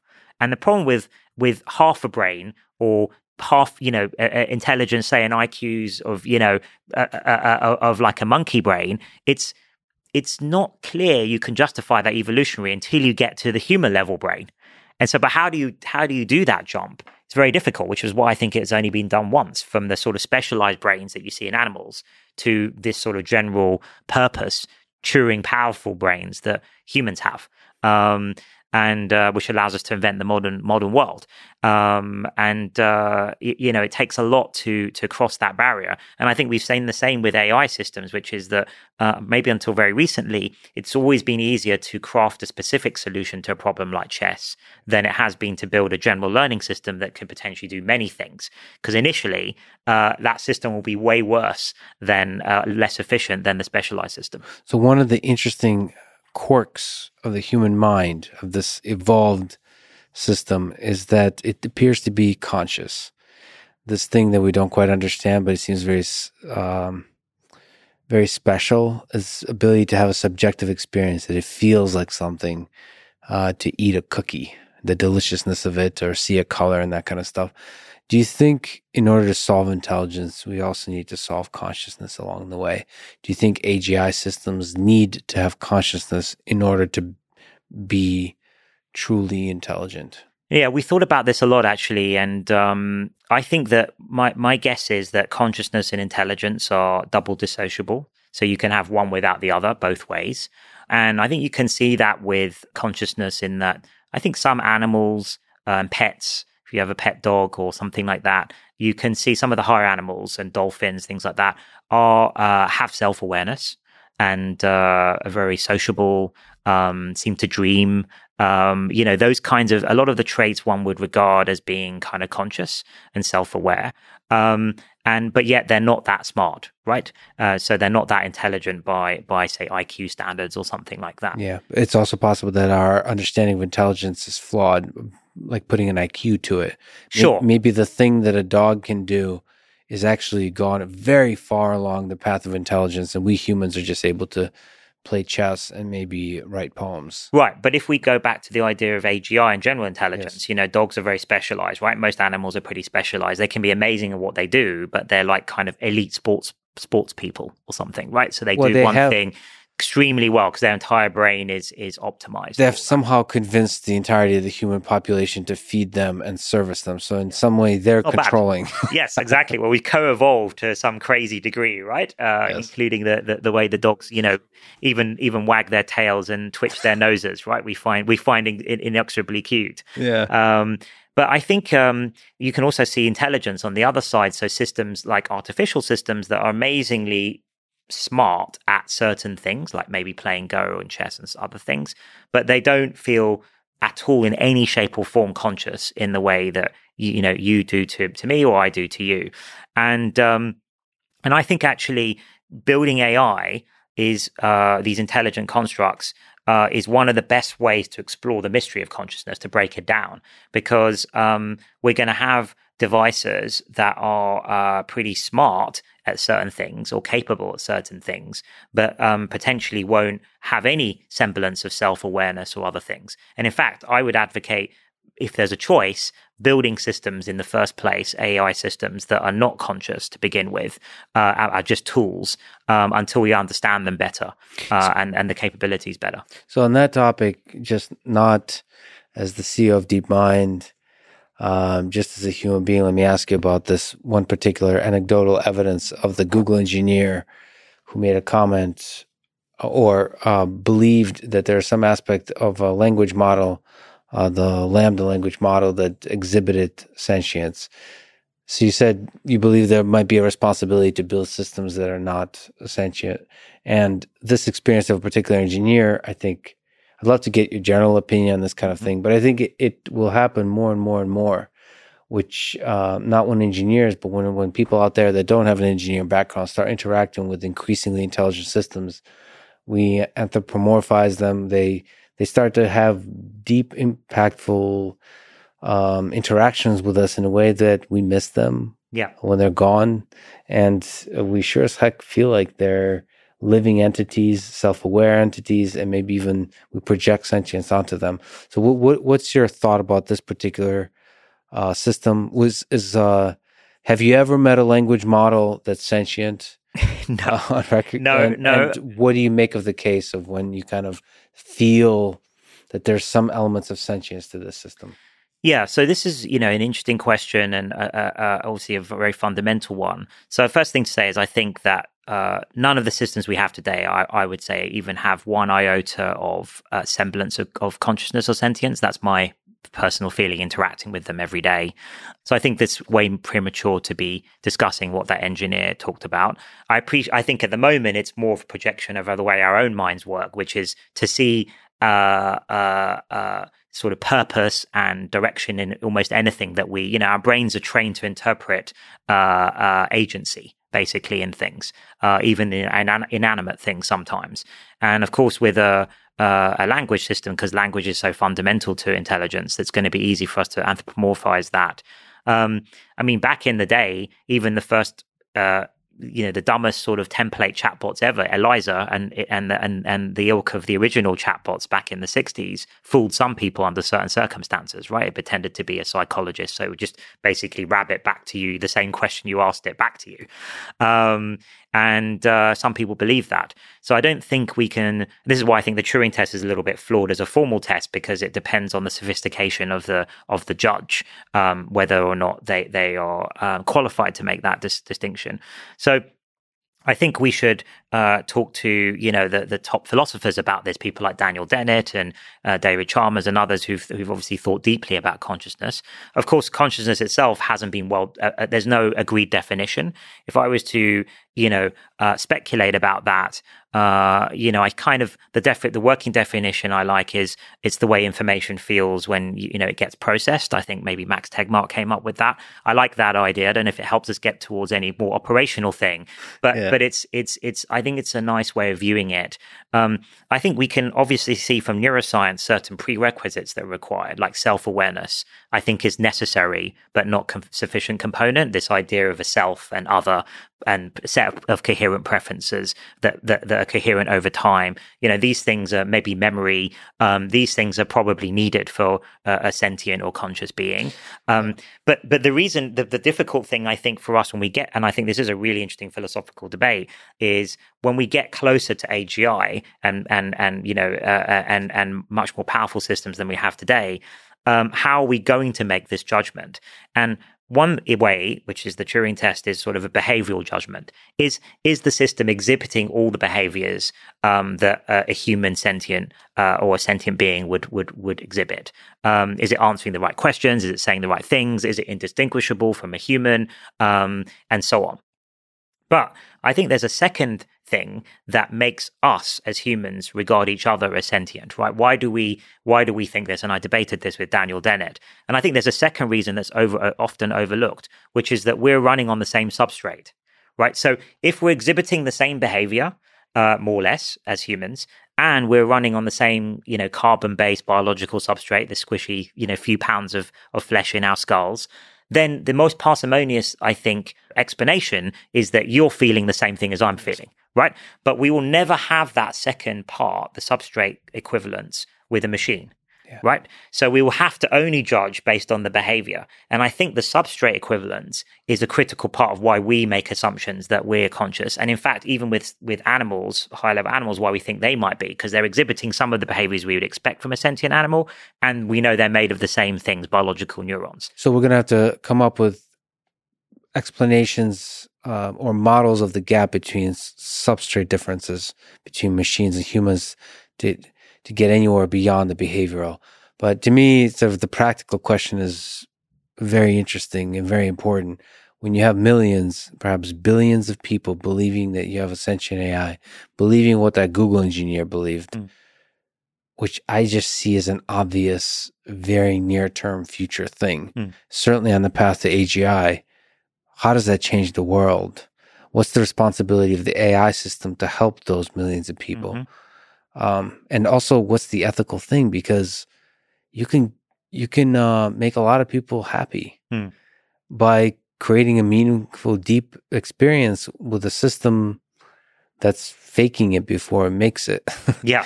and I, I don't is are we the right? Who is to say what's the right thing to do?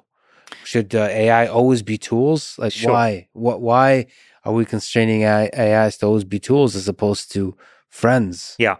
I think, well, I mean, these are, you know, fan, you know, uh, fantastic questions and, and also critical ones. And we've been thinking about this uh, since the start of DeepMind and before that because we planned for success and you know yeah. how how you know you know however remote that looked like back in 2010. And we've always had sort of these ethical considerations as fundamental at DeepMind. Um, and my, my, current thinking on the language models is and and large models is they're not ready. We don't understand them well enough yet um, and in, you know in terms of analysis tools and and guardrails for what they can and can't do and so on to deploy them at scale. Because I think you know there are big still ethical questions like should an AI system always announce that it is an AI system to begin with? Probably yes. Um, it, what what do you do about answering those philosophical questions about the feelings uh, people may have about AI systems, perhaps incorrectly attributed? So I think there's a whole bunch of research that needs to be done first um, to responsibly before you know you can responsibly deploy these systems at scale. That will be at least be my um, current position. Uh, over time, I'm very confident we'll have those tools to like interpretability questions um, uh, and uh, analysis questions. Uh, and then with the ethical quandary, you know, I think there it's important to uh, look beyond just science. That's why I think philosophy, social sciences, even theology, other things like that come into it. Where um, what it, you know, arts and humanities, what what what does it mean to be human and the spirit of being human, and and to enhance that and and the human condition, right, and allow us to experience things we could never experience before, and improve the the overall human condition and humanity overall. You know, get radical abundance, solve many scientific problems, solve disease. So this is the era I think. This is the amazing era I think we're heading into if we do it right. Um, but we've got to be careful We've already seen with things like social media how dual use technologies can be misused by, firstly, by by by bad you know bad actors or naive actors or crazy actors, right? So there's that set of just the com- common or garden use, you know, misuse of existing dual use technology. Uh, and then, of course, there, there's an additional uh, uh, thing that has to be overcome with AI that eventually it may have its own agency. So it could be uh, uh, uh, good or bad in, in, in of itself.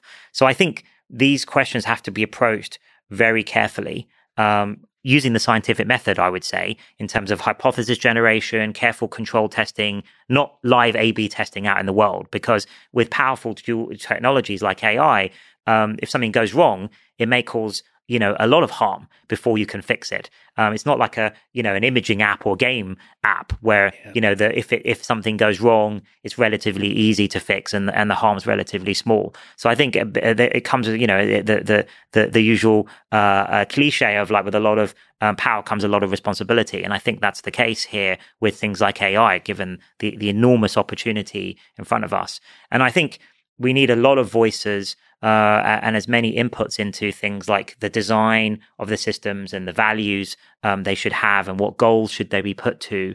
Um, I think as wide a group of voices as possible beyond just the technologists is needed uh, to input into that and to have a say in that, especially when it comes to deployment of these systems, which is when the rubber really hits the road. It really affects the general person in the street rather than fundamental research. And that's why I say I think as a first step, it would be better if we have the choice to build these systems as tools to give. And I'm not saying that it should never, they should never go beyond tools because of course the potential is there um, for it to go way beyond just tools. Uh, but um, I think that would be a good first step uh, in order for us to, you know, allow us to carefully experiment, and understand what these things can do.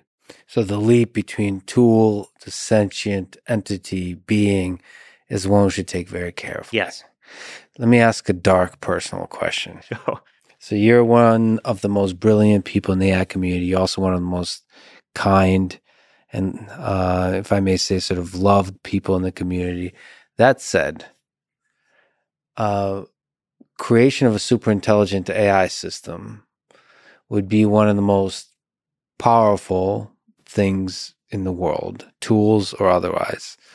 And uh, again, as the old saying goes, power corrupts and absolute power corrupts absolutely.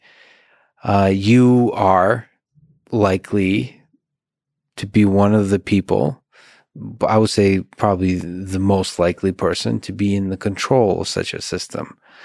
Do you think about the corrupting nature of power when you talk about these kinds of systems that um, as all dictators and people have caused atrocities in the past always think they're doing good. Mm-hmm. But they don't do good because the power has polluted their mind sure. about what is good and what is evil. Do you think about this stuff, or are we just focused on language model? No, I think about them all the time, and and you know, I think what are the defenses against that? I think one thing is to remain very grounded and sort of humble, uh, no matter what you do or achieve and I try to do that. I my you know my best friends are still my set of friends from my undergraduate Cambridge days. My family's you know and and and friends are very important. Um, I've always I think trying to be a multidisciplinary person it helps to keep you humble because no matter how good you are at one topic, someone will be better than you at that. And it, and always relearning a new topic again from scratch is or a new field is very humbling right? So for me, that's been biology over the last five years. You know, huge area topic, and and and it's been, and I just love doing that. But it helps to keep you grounded, like, and keeps you open minded. Um, and uh, and then the other important thing is to have a really good, amazing set of uh, people around you at your company or your organization who are also very ethical and grounded themselves, and, and help to keep you that way. Uh, and then ultimately, just to answer your question, I hope we're going to be a big part of of birthing AI and that being the greatest benefit to humanity of any tool or, or technology ever and, and getting us into a world of radical abundance and curing diseases and, and, and, and solving many of the big challenges we have in front of us. And then ultimately, you know, help the ultimate flourishing of humanity to travel the stars and find those aliens if they are there. And if they're not there, find out why they're not there, what, what is going on here in the universe. Um, this is all to come. And, and, and that's what I've always dreamed about. Um, but I don't think I think AI is too big an idea. It's not going to be. Uh, there'll be a certain set of pioneers who get there first. I hope to, we're in the vanguard, so we can influence how that goes. And I think it matters who builds, eh, who which which cultures they come from, and what values they have. Uh, the builders of AI systems, because I think even though the AI system is going to learn for itself most of its knowledge, there'll be a residue in the system of the culture and the values of the creators of that system. Um, and there's interesting questions to to discuss about that geopolitically. You know, different cultures as we're in a more fragmented world than ever. Unfortunately, I think in terms of global cooperation, uh, we see that in things like climate, where we can't seem to get our act together uh, globally to cooperate on these pressing matters. I hope that will change over time. Perhaps you know, if we get to an era of radical abundance, we don't have to be so competitive anymore. Maybe we can be more co- cooperative. Uh, if resources aren't so scarce. It's true that in, uh, in terms of uh, power corrupting yeah. and leading to destructive things, it seems that some of the atrocities of the past happen when there's a significant uh, constraint on resources. I think that's the first thing. I don't think that's enough. I think scarcity is one thing that's led to competition, destruct, you know, sort of zero sum game thinking. I would like us to all be in a positive sum world. And I think for that, you have to remove scarcity. I don't think that's enough, unfortunately, to get yes. world peace because there's also other corrupting things like wanting power over people and this kind of stuff, which is not necessarily satisfied by by just abundance. But I think it will help. Um, and I think, uh, but I think ultimately AI is not going to be run by any one person or one organization. I think it should belong to the world, belong to humanity. Um, and I think maybe many, there'll be many ways this will happen. And ultimately, um, everybody should have a say in that. Do you have advice for uh, young people in high school and college? Maybe um, if they're interested in AI or interested in having a a big impact on the world, what they should do to have a career they can be proud of or to have a life they can be proud of. I love giving talks to the next generation. What I say to them is actually two things. Uh, uh, I think the most important things to learn about uh, and, and, to find out about when you're when you're young is what are your true passions. Is first of all, there's two things. So one is find your true passions, and I think you can do that by the way to do that is to explore as many things as possible when you're young and you you have the time and you and you, you can take those risks. Um, I would also encourage people to look at the finding the connections between things uh, in a unique way. I think that's a really great way to find a passion. Second thing I would say advise is know yourself. So spend a lot of time understanding how you work best? Like what are the optimal times to work? What are the optimal ways that you study? Um, what are your how do you deal with pressure? Um, sort of test yourself in various scenarios and um, try and improve your weaknesses um, but also find out what your unique skills and strengths are and then hone those so then that's what your, will be your super value in the world later on. And if you can then combine those two things and find passions that you're genuinely uh, excited about that intersect with what your unique strong skills are, then you're you know you're onto something incredible and and you know I think you can make a, a huge difference in the world. So let me ask about know yourself. This is fun. This is fun. Quick questions about day in the life the perfect day, the perfect productive day in the life of Demis Hassabis. Yeah. Maybe uh maybe these days you're um there's a lot involved. Yes. So maybe a slightly younger Demis Hassabis. Yeah. When you could focus on a single project maybe. Um how early do you wake up? Are you a night owl? Do you wake up early in the morning? What are some interesting habits? Uh, how many dozens of cups of coffees do you drink a day? What's the computer um, that you use? Uh, what's the setup? How many screens? What kind of keyboard? Are we talking uh, uh, Emacs Vim or are we talking something more modern? So a bunch of those questions. So maybe uh, day in the life.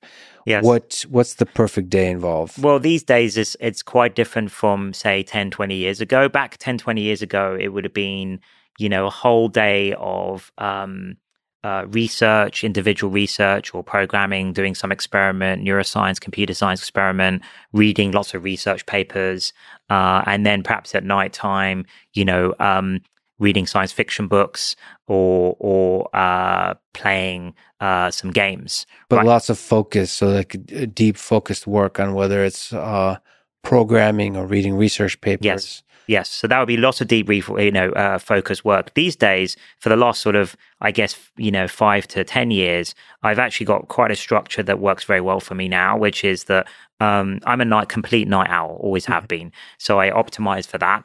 So you know, I get, uh, you know, I'll basically do a normal day's work, get into work about eleven o'clock, and sort of do work to about seven uh, in the office, uh, and I will arrange back to back meetings for the entire time of that and with as many meet as many people as possible. So that's my collaboration management part of the day. Mm-hmm. then i go home uh, spend time with the family and friends uh, have dinner uh, uh relax a little bit and then i start a second day of work. I call it my second day of work around 10 p.m 11 p.m and that's the time till about the small hours of the morning, four, five in the morning, where I will do my thinking and uh, reading of research, writing research papers.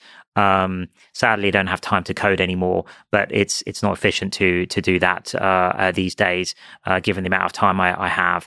Um, but that's when I do, I, you know, maybe do the long kind of stretches of of thinking and planning, and then probably, you know, using using email or other things, I would set, I would fire off a lot of things to my team to to deal with the next morning. Like actually thinking about this overnight, we should go for this project or arrange this meeting the next day. When you're thinking through a problem, are you talking about a sheet of paper with a pen? pen is there some it depends structured yeah I, uh, I still like I still like pencil and paper best for working out things, but um, these days it's just so efficient to read research papers just on the screen. I still often print them out. Actually, I still prefer to uh, uh, mark out things, and it, I find it goes into the brain quick um, better and sticks in the brain better when you're you're you're still using physical pen and pencil and paper. So you take notes with the. I have lots of notes, electronic ones, and also um, whole stacks of notebooks that that that um that I use at home. Yeah. On some of these most challenging next steps, for example, stuff n- n- none of us know about that you're working on, you're thinking. There's some deep thinking required there, right? Like what what is the right problem? What is the right approach? Because you're going to have to invest a huge amount of time for the whole team. They're going to have to pursue this thing. What's the right way to do it? Is, is RL going to work here or not? Yes. Um, what's the right thing to try? What's the right benchmark to use? Yeah. Do we need to construct a benchmark from scratch? All those kinds of things. Yes. So I think of all those kind of things in the nighttime phase, but also much more. Um, I find I've always found the quiet hours of the morning um, when everyone's asleep. It's super quiet outside. Um, I love that time. It's the golden hours, like between like one and three in the morning. Yeah. Um, put some music on, some inspiring music on, and then um, think these deep thoughts. So that's when I would read, you know, my philosophy books and uh, Spinoza is my, you know, recent favorite, Kant, all these things. and I, you know, read about a great uh, uh, uh scientists of history, how they did things, how they thought things. So it, that's when you do all your create. That's when I do all my creative thinking, and it's good. I, I, think I think people recommend, you know, you do your your your sort of creative thinking in one block, and uh, the way I organize the day, that way I don't get interrupted because obviously no one else is up uh, at those times. So I can I can go, you know, it's as, as I can can sort of get super deep and super into flow.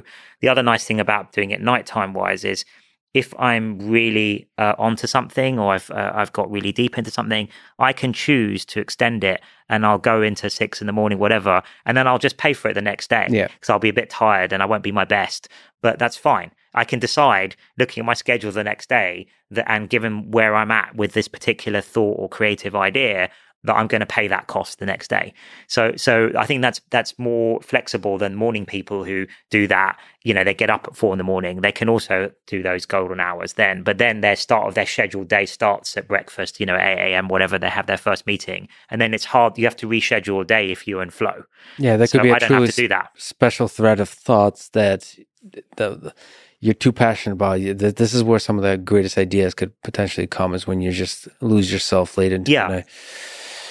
And for the meetings, I mean, you're loading in really hard problems in a very short amount of time. Hmm. So you have to do some kind of first principles thinking here. It's like, what's the problem? What's the state of things? What's the right next step? Yes. You have to Uh, get really good at context switching, which is one of the hardest things. Because especially as we do so many things, if you include all the scientific things we do, scientific fields we're working in, these are entire field, you know, complex fields in themselves, and you you you have to sort of keep up to up abreast of that. But I enjoy it.